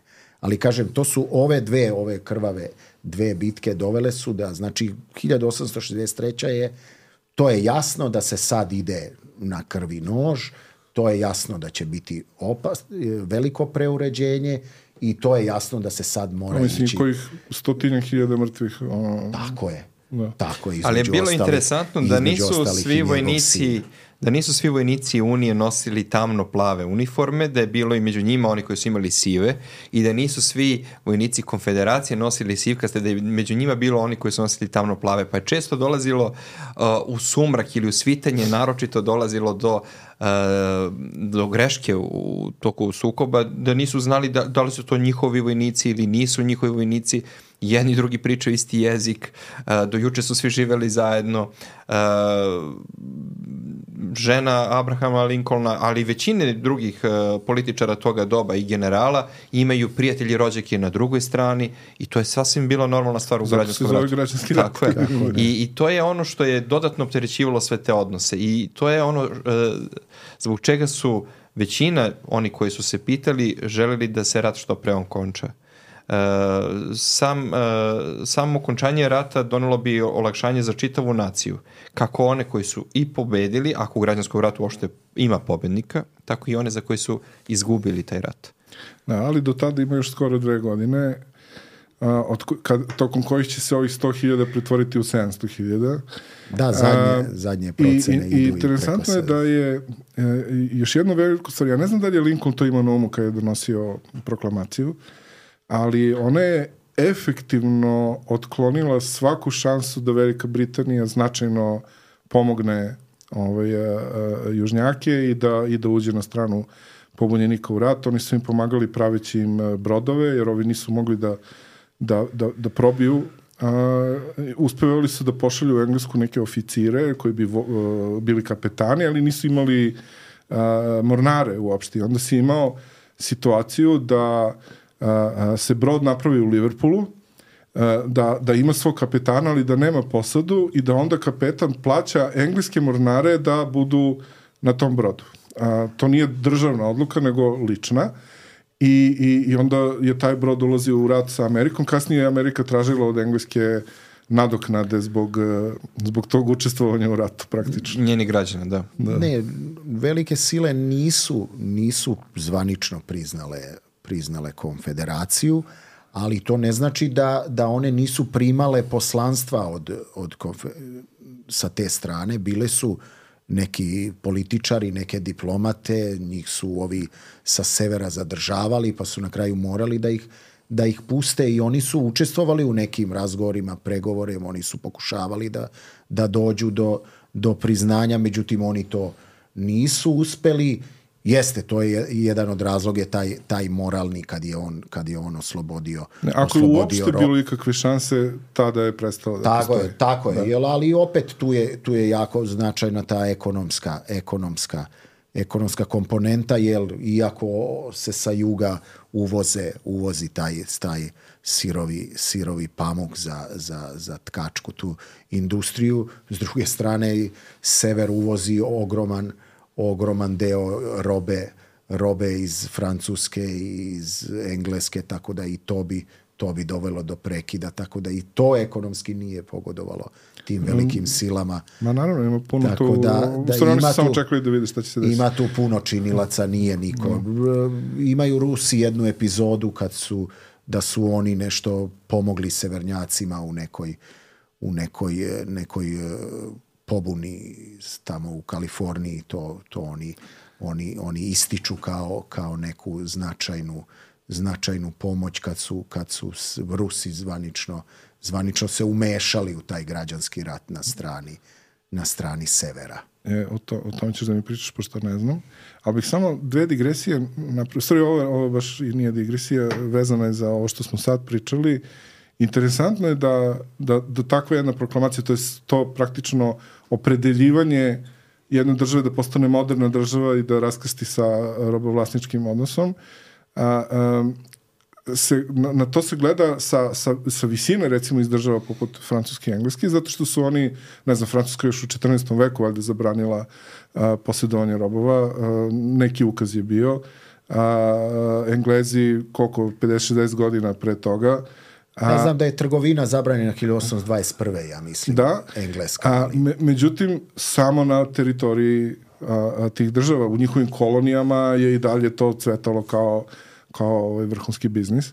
E, I naravno, u, možemo uvek, apsolutno u svakom trenutku u tom delu istorije, pa i kasnije da nađemo ovaj, a, a, nešto što bismo sa naše strane nazvali licemerje velikih igrača, a, a, ili u stvari to je više beskrupuloznost u vođenju politike i, i gledanju interesa sobstvenih u svakom trenutku.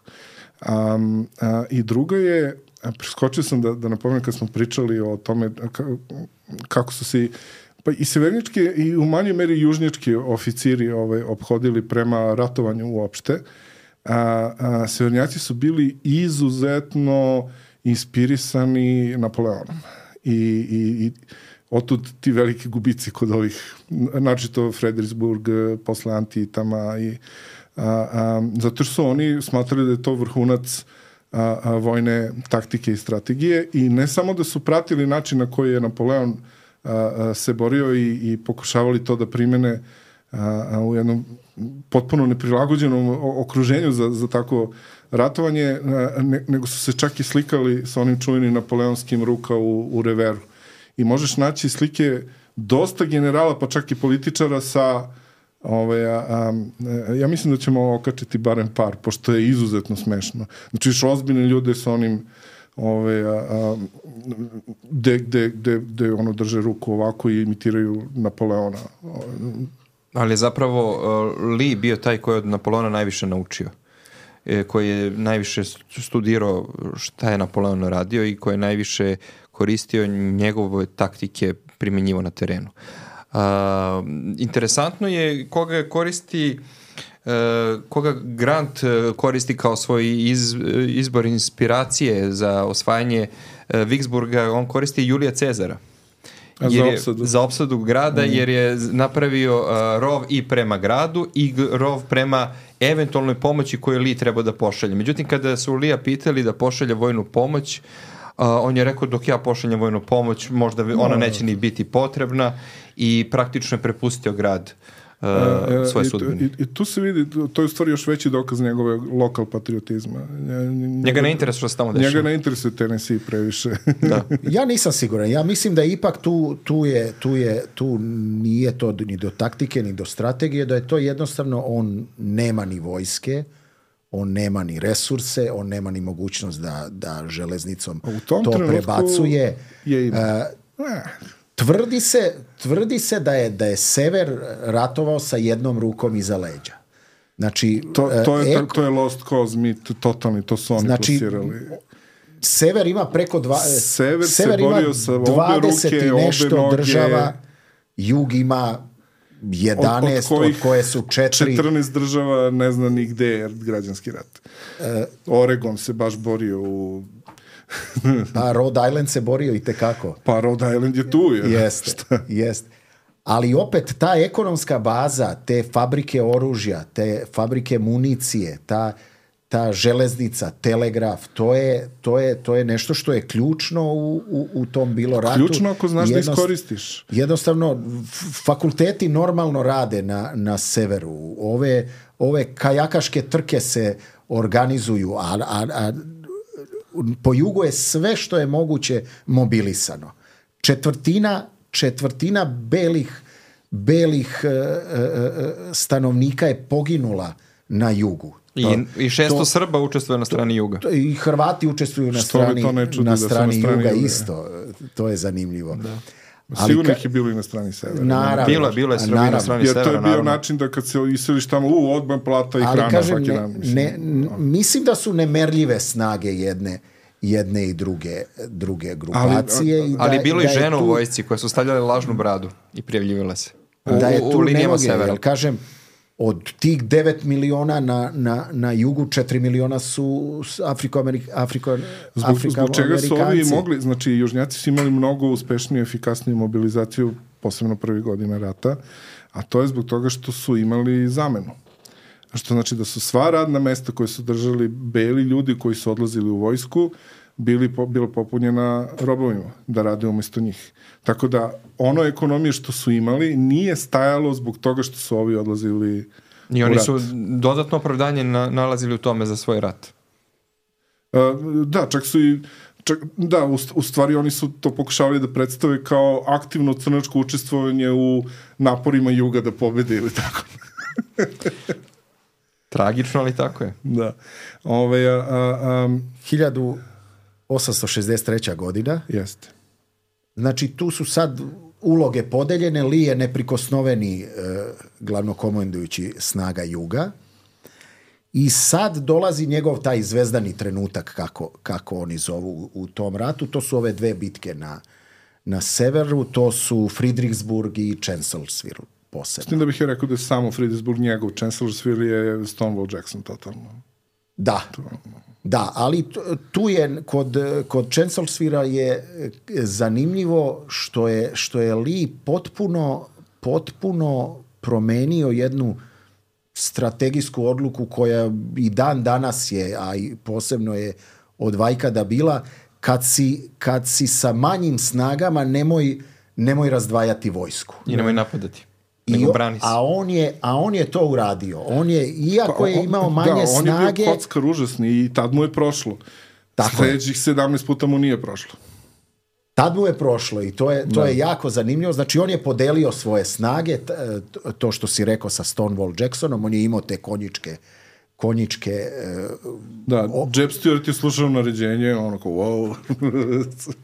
i tu je, tu je zanimljivo da je, tad je Lee na vrhuncu, posle te dve bitke on, on, on je slobodan da radi šta želi i on tad... Što se već videlo kod Gettysburga. I on tad smatra da je, da je sad ili nikad vreme da se prebaci rat. Čekaj, je, je li to njegova odluka ili je dobio naređenje od, eh, od političkih krugova? Pa On je imao, on je imao potpunu, potpunu slobodu Autonomiju, i, jel? autonomiju i on je i ima- svi su verovali u, u, u njegov, To da, da. njegov Što tako severnjački generali nisu imali. Nisu. Da, pa Lincoln je, ja Zato što mislim, su imali strategiju, ja mislim da a ne su, da je, auru. ja mislim da je Lincoln promenio deset glavnokomandujućih u, u prve tri, tri godine rata, tako da, Pa s razlogom. Ok, ne, ne kažem. Ali trebamo reći da, da su i političari toga doba uglavnom svi imali završenu vojnu školu. I to je... Lincoln imao? I Lincoln imao. Da. Aha, da. eto vidiš. I nisu, e, nisu oni bili tog ranga, ali su ipak nešto se razumeli malo. Nije, nisu mogli ovi da ga bullshituju. Pa da, mu- da, nije ono kao, nisam ni služio vojsku, pa kao hoću bude glavno komandujući. Nije. Vrhovni komandant, da. Da, da, da. Ovo- Znači, to je- to Nije je- se vadio na oko nešto. Nije, sad nije, Bio je nije. zdrav. Da. To je vrhunac Lija i to je vrhunac Stonewall Jacksona, isto generala koga nismo, nismo pomenjali, jedno, jedan, os, jedan osobenjak, jedan, jedan onako ludo, ludo hrabar i istrajan, istrajan general, koji je, nažalost, u predvečerje te, te to jest... Zavisi iz kog gledaš, da, nažalost. e, e, i ovo što smo ovo što smo pričali da da nije se tačno posebno u mraku moglo videti koja je koja je koja vojska. On nije jedini dosta generala je poginulo a za, mogu da zamislim koliko vojnika od friendly fire Da. znači znači Stonewall Jacksona Je su u ranili u, od e, vojnika vojnika konfederacije Ali al mislim da je bila neka druga, znači nije bila njegova jedinica. Nije bila njegova, on je obilazio, da, on je obilazio tu pozadinu, ovi su opalili, I ranili njemu da. je, on je ranjen, odsečena mu je ruka, kad su javili Liju da je, da je njemu on je izgubio levu ruku, Li je rekao, a ja sam izgubio e, desnu. Desnu, da. Tako da posle nekoliko dana on je, on je, on je preminuo i tu je, to je jedan kao veliki, smatra se veliki udarac za, za te snage, za te snage juga. Sad se o njemu priča to su, to su razni mitovi o, o njegovoj uspešnosti, o njegovoj taktici. Pa to je, i- da, i i taktika i to džentlmenstvo i Southern Gentleman i a, posebno u ovom filmu a, Gods and Generals je predstavljen maltene kao svetac. A, njegov rob a, iako ga je ovaj oslobodio je odlučio da ostane sa njim i da sa njim se bori za pravu stvar i tako dalje.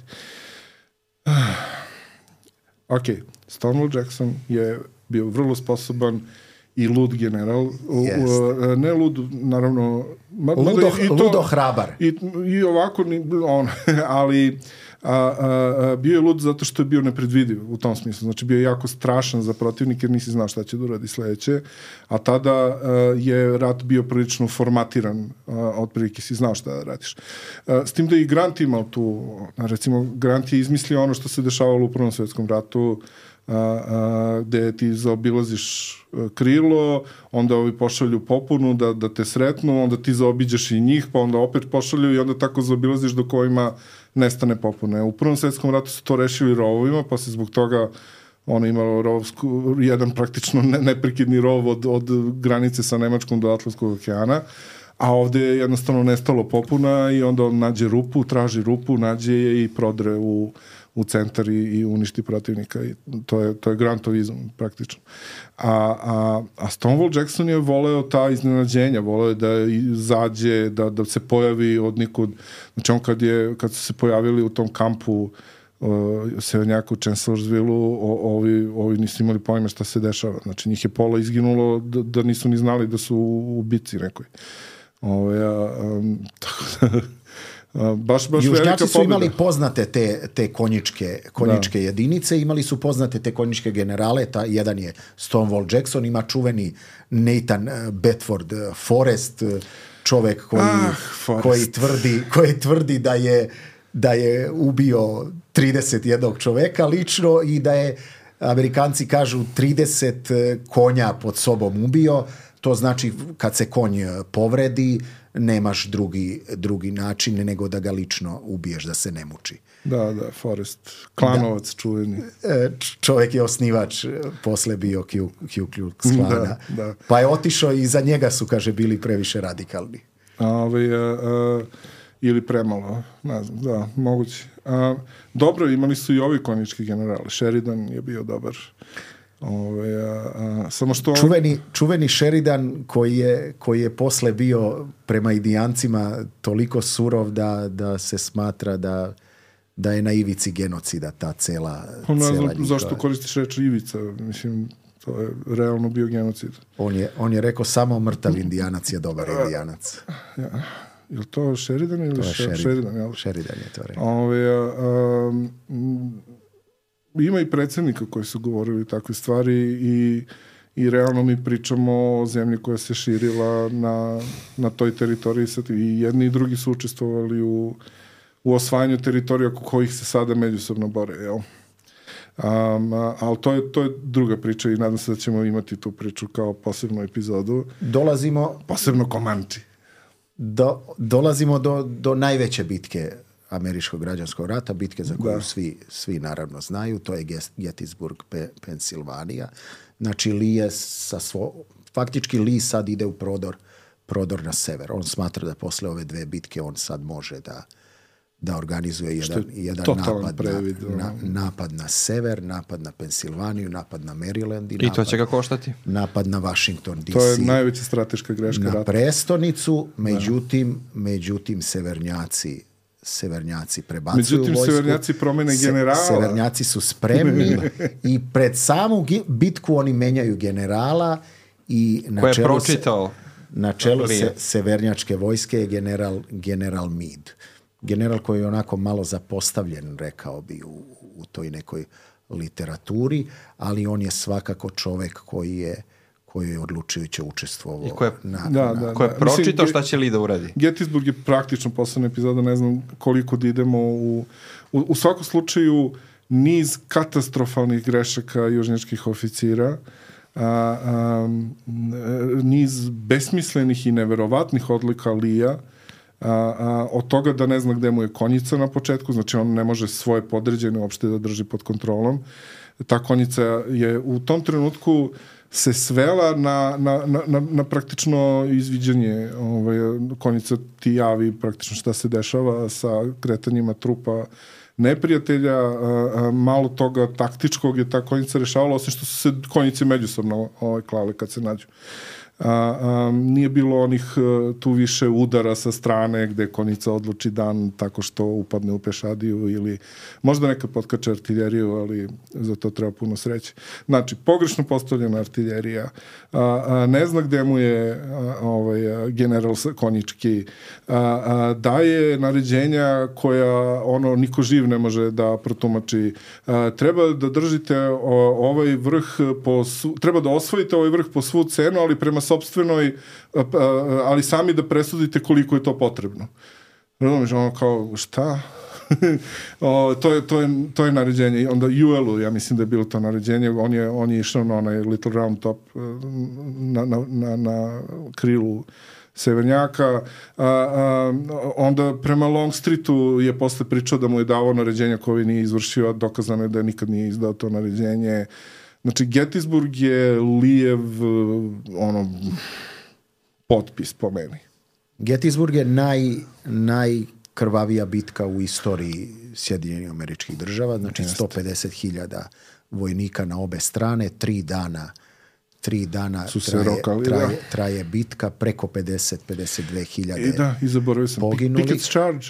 E, Šta je to? Vrhunac, vrhunac, vrhunac bitke kod Gettysburga i to je, to je jedan, jedan juriš koji ima onako u američkoj istoriji, u američkom sećanju neki mitski, mitski status. To je, to je jedna to je jedan napad, jedan, jedan juriš preko, pre, preko otvorenog otvorenog polja na jedno, na jedno uzvišenje, na jedan zid koji su držali. Znači, severnjački artiljerci su se krstili i levom i desnom. Mislim, eto. Svi su, svi su tako Dodavajući granate. Svi su tako granate. razmišljali i ovi, i ovi koji, koji, koji napadaju i ovi koji se brane da, da su to glineni golubovi i to je stvarno to je stvarno taj, taj To je Lije u tom trenutku rešio, ok, ja imam tri brigade viška trenutno, ovaj, na koji način da ih se rešim. Eto, to je. I taj- Ja ne vidim ni jedan drugi razlog zašto bi to uradio. Prosto je neverovatna ta njegova odluka da tako nešto naredi.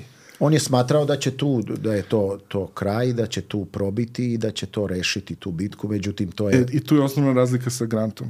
Grant je takođe naletao na, na svašta i Grant je naređivo frontalne, frontalne udare. Međutim, njemu za sat vremena pogine toliko i toliko ljudi, on obustavi napad. Ovi ne obustavljaju napad. Ovi idu ili će da prođu ili će da izginu. To je velika razlika u doktrini.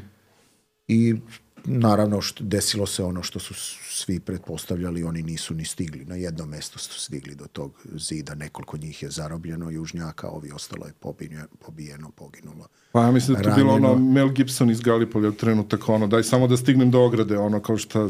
Šta- šta dalje? šta dalje?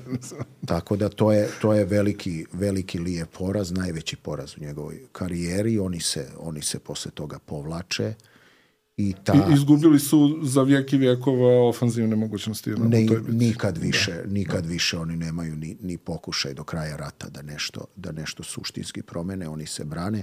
Posebno što, što u tom u tom trenutku, u tom trenutku dolazi sa zapadnog eh, fronta još jedna dobra vest, a to je taj pad Praktično dan kasnije, da. 3. Tako jula je. se završava... Trećeg, ovo je od prvog do trećeg A jula, ovo je a četvrtog, da. četvrti jul, na četvrti jul, Vicksburg. najveći američki praznik, pada, pada Vik, Vicksburg na I, Mississipiju. I to u stvari znači da je ceo Mississippi to pod je, kontrolom. ceo Mississippi je pod kontrolom da. severnjačke vojske, Unija je podeljena na dva dela, ovde je izgu- Konfederacija. Konfederacija. Konfederacija je podeljena na dva dela, ovde su izgubili, izgubili na severu, tako da ta je 63. je ključna po tome što posle toga se je jasno da više da više nikakve šanse nema da, da opstane. I, da i, opstane. I opet deo one osnovne prave strategije.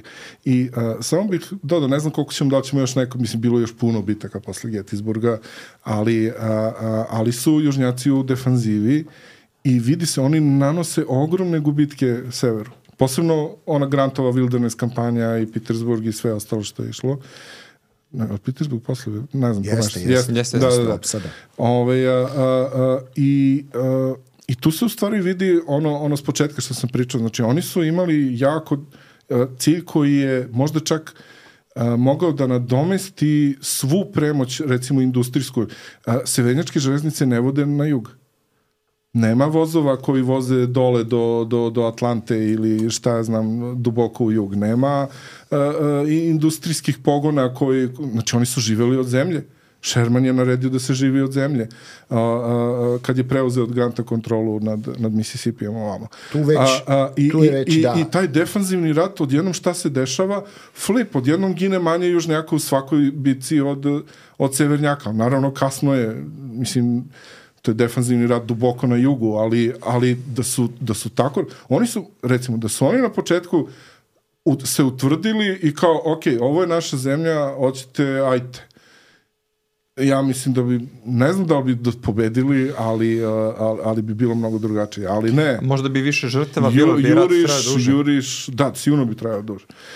Ove, a, što ne znam ni da li je južnjacima cilj bez obzira Da. na ishod, jel? ali zato što je ono devastacija bila i ovako. I onda su crnci postali 80% stanovništva. da, da, da. A, što su lako rešili Jim Crow kasnije, koji je nastao iz Lost Cause. Jel?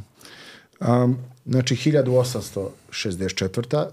Grant je sad glavnokomandujući svih, Da. svih, svih severnjačkih I Cele severnjačke potpuno menja vojske. način na koji se ratuje. i, i on sad ima svu, svu slobodu. Jako je, jako je veliko poverenje između, između I samo kad pogledaš, mislim, ovo je sad totalno subjektivno i, i verovatno bez veze, ali pa kad pogledaš slike generala pre, znači postoji izraz koji se zove politički general, a to je nešto slično kao u Engleskoj gde su lordovi u stvari generali, e ovde je bilo da, da su često politički, kao što si ti rekao, završavali vojne škole i onda su odmah postajali brigadni generali, pukovnici i šta ti je zna. A, a, a, I onda vidiš ljude koji su uglađeni, negovani, slikaju se, znaju kako da, da stave ruku kao Napoleon, sve ostalo.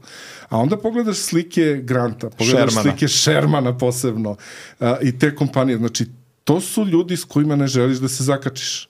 Je- Bukvalno ne želiš da ih sretneš u nekom mračnom prolazu. Ja sam se to pitao, jel su to namerno radili tako da izgledaju... Pa ne znam, očigledno ljudi tako Da, izgledaju, šta da. će? Jer Lija kad vidiš na fotografiji, Li ipak izgleda Pa ono, kao hoćeš gospodin. da ti pročita Grimovu bajku. Tako neku, je, eto, tako nešto. tako da. je. A ova Ali Grante kad vidiš- UFC Fighters, ono, MMA je, mislim, ono, dobro, nisu tako građani, ali te face imaju.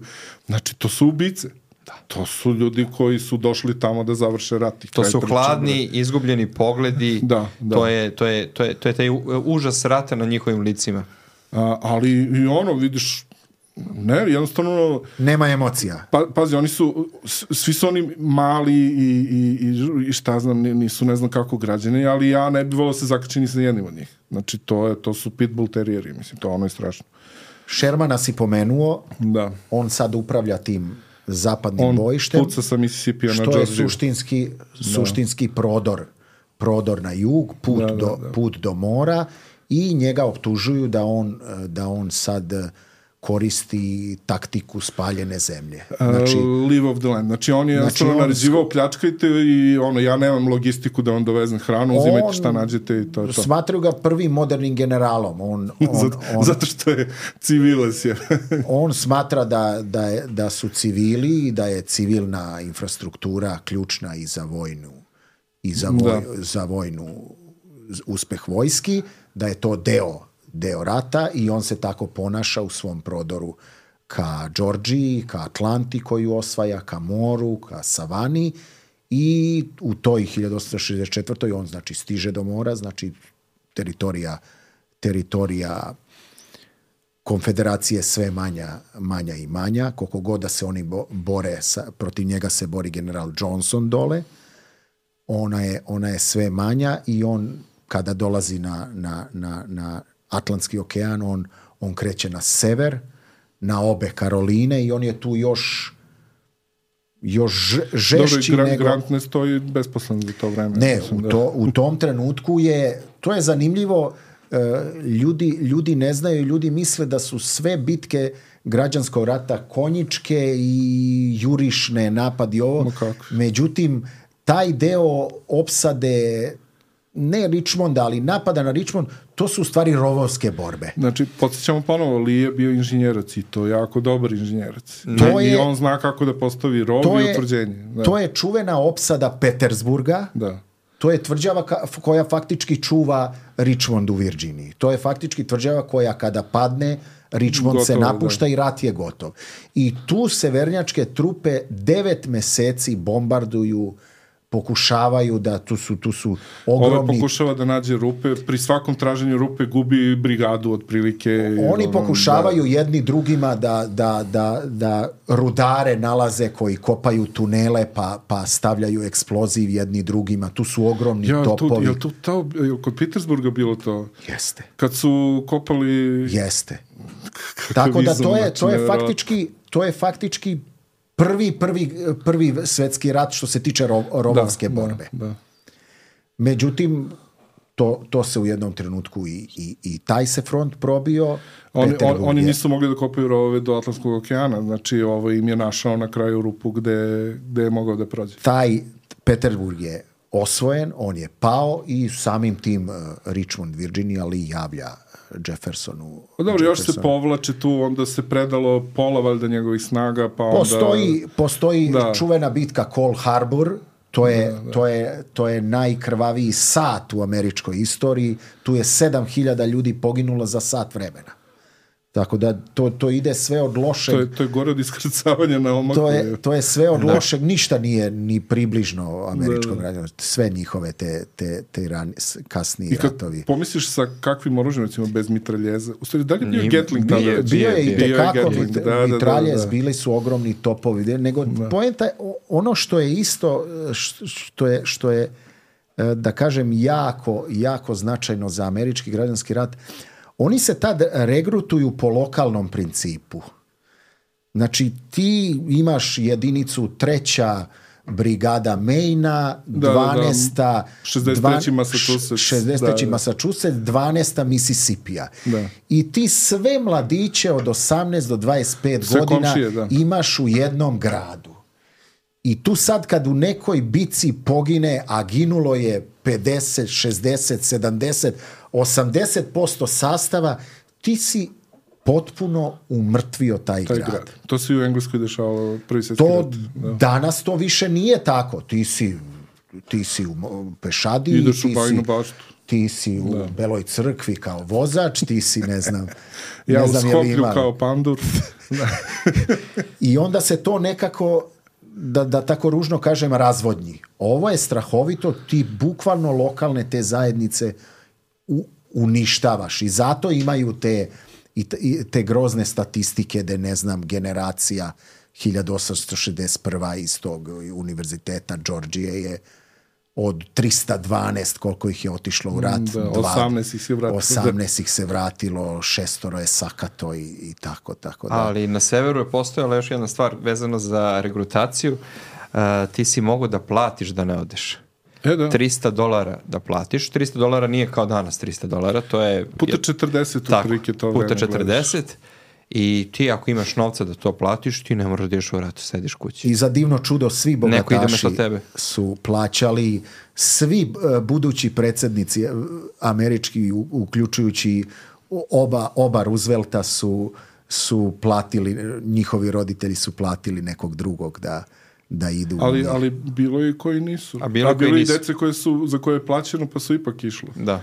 A, recimo, A bilo je onih ko, ko, koji su u- uzimali, koji nisu uzimali, sa nisu raznih, uzimali sa raznih mesta da kao za nekoga pa su jednog uhvatili da je na 30 mesta kao zamena išao. a, Grant je, Grant pisao je, njihove zadatke. Grant je upravo zbog svoje popularnosti u vojsci i narodu na kraju rata i imao kasnije političku karijeru koja se neće pokazati tako uspešnom kao njegova vojnička karijera. O, on se ne smatra dobrim američkim predsednikom jer je za vreme njegova dva mandata bilo više korupcionaških afera na koje on nije ni mogao ni znao kako da utiče. Tako da, uh, ali, ali upravo ta, ta aura uh, pobede koja je bila nad njim nakon građanskog rata mu omogućila da postane i američki I, i tu vidiš razliku kad je neko, kad je neka nacija, mislim oni su još uvijek mlada nacija, Da. kad je politički pismena. Znači, oni, ono, Grant je doneo pobedu, ovaj se kandiduje, naravno glasaš za Granta. Dok vidiš nacija koja je dugo u tome, poput uh, Engleza, Churchill je dobio rat, kandidovao se i flop izgubio na prvim izborima na kojima je učestvovao. Da, tu se vidi ta, što kažete, politička zrelost kod da. Britanaca i to, to političko neiskustvo kod Amerikanaca još uvek tada. Da, da.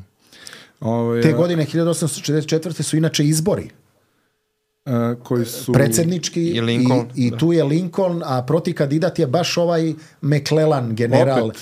Tako je.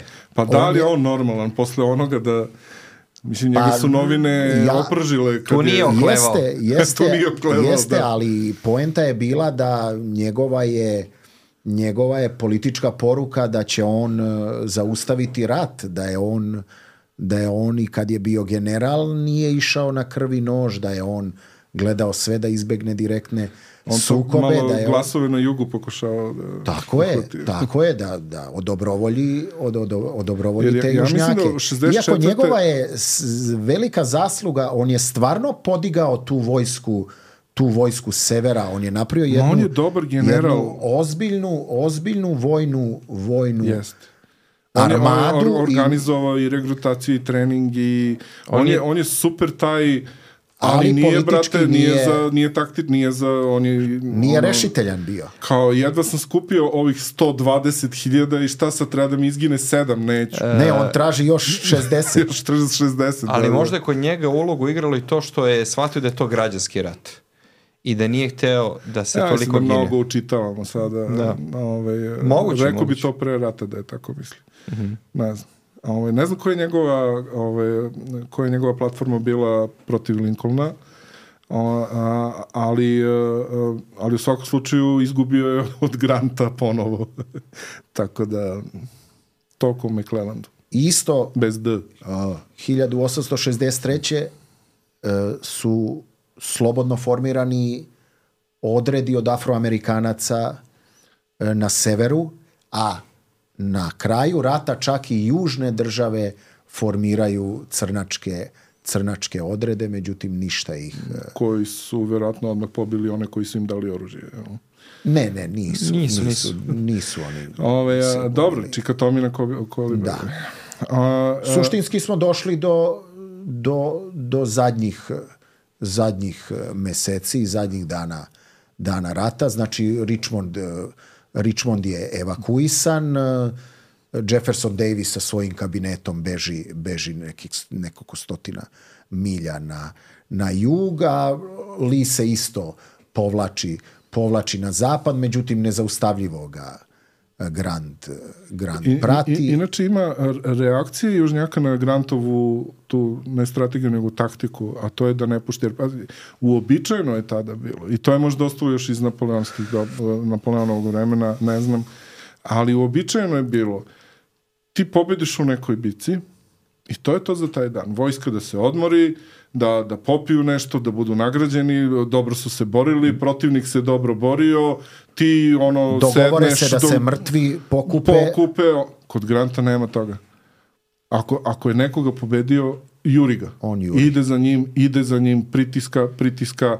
Ovi ga nekad iznenade i zaseda, nema veze, sledeći puk dolazi, idemo, idemo, idemo. Razumeš? Uporan, I ovi su- uporan, uporan. I ovi su bili sablaznuti.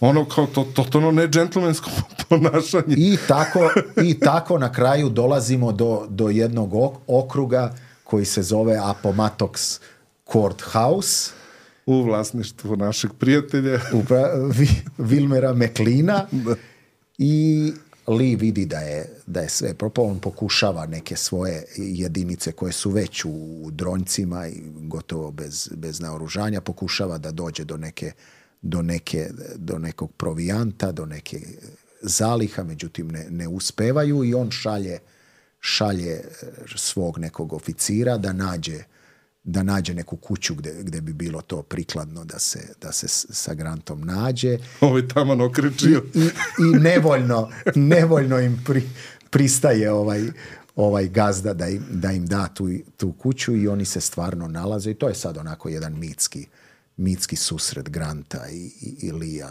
sa, sa svojim, sa Kako sam ja svojim pročitao, bio prilično hladan. štabovima. Ništa, ono, Pa Lije, Lije došao u svojoj jedinoj, najbolje, ovo što ste vi pričali, najboljoj uniformi, uniformi, da. sa mačem, a Grant je došao u nekim blatnjim čizmama u ofi- Vojnik. vojnoj, vojnoj ne, nešto razbarušenoj uniformi. Oni su bili jedan ka drugom jako, jako pristojni.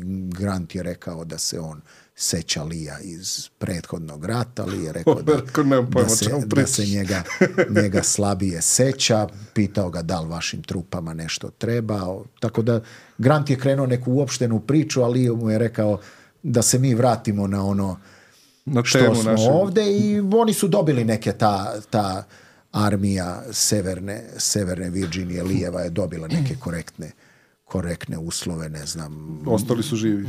ne samo to, zadržavaju oficiri oficiri konje, čak i mislim i oružje, puštaju se zarobljenici, tražili su da se... to je cool, zato što ih je ipak oko 30.000, mislim, bilo bi tu još tuče da, da nisu dogovorili. Čak nešto na, na kraju ovi, kad Lee odlazi, salutira Grantu, ovi nešto viču.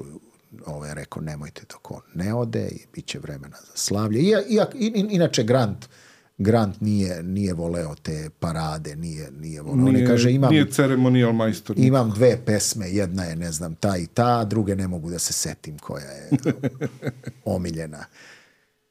Tako Tako on ne da, može da se seti ili ti. on, on ne može da se seti. to, Kaže, to je prikladno da, Grantu. dve pesme imam, tako da, tako da to je to ovog, ovog predsednika konfederacije hvata jedna, jedna patrola u nekoj nedođi tamo u, na jugu, on će ne, neko relativno kratko vreme biti samo zarobljen, na kraju će biti biti pušten. Li, Ali mu državljanstvo nikad neće biti vraćeno. Do da, kraja života. nisam. Do kraja života. On neće povratiti državljanstvo američko. Uh, Lee? Ne, ne, ne, Lee. Nego Jefferson Davis. A Jefferson Davis? Da, da. Mm, da. On je I- inače senator, on je bio Pa on je, držav- znao, on je bio aktivan. I on je vojno pa i bio aktivan. on je, on je ministar vojske bio, kako Da. ga... Da. Dobro, mada Defense ono, sekretari- predsjednici su tad bili ko da su ih sa juga birali. Da. Da, tako da on je... I on je poživao jako dugo. On je 80 nešto Jeste, godina poživao. jeste, on je isto pisao memoare, Grant je pisao memoare i To su začeci Lost Cause. Da. Grant je pisao memoare, proslavio se na tim, to su najprodavaniji memoari, on je nekoliko puta nešto ostao bez, bez dinara, pa, pa ti memoari, bukvalno ih je završio Tada predsjedničke pred plate smrt. nisu bile kao danas. Pa ili nisu znali da se snađu dok su na, na ni danas nisu plate velike. Ne, ja njega totalno vidim kao ono vjetnamskog veterana, kao ono Rambo koji dođe u, u neko selo i ne zna šta sad da radi, pošto ne može nikog da ubija. U Vjetnamci, da, da, da. Ove, a, još ako je južnjačko, ali a, o, brzo su oni doneli tu politiku da, da nema da, da nema, ajde kažemo nekog, nema, mislim, ono, nema revanšizma, hoću da kažem, nema, a, a, brzo su pokušali da, da potru osjećaj juga da su poraženi.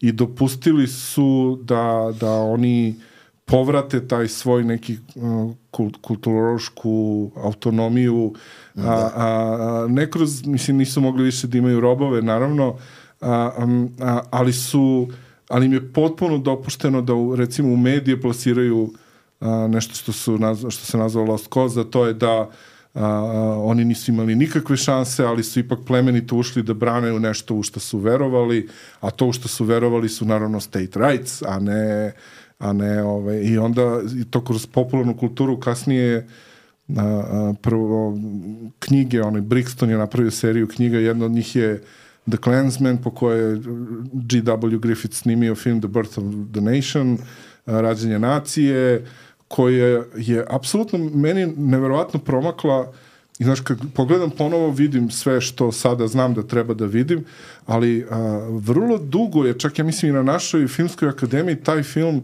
a, postojao kao uzor, kao, pošto je on stvarno izmislio dosta toga u filmskom rečniku, a, ali kao da su svi gledajući tehniku i izradu a, prenebegli o čemu se tu radi. Tu se radi o pripadniku Ku Klux Klana koji od crnca spašava bele žene.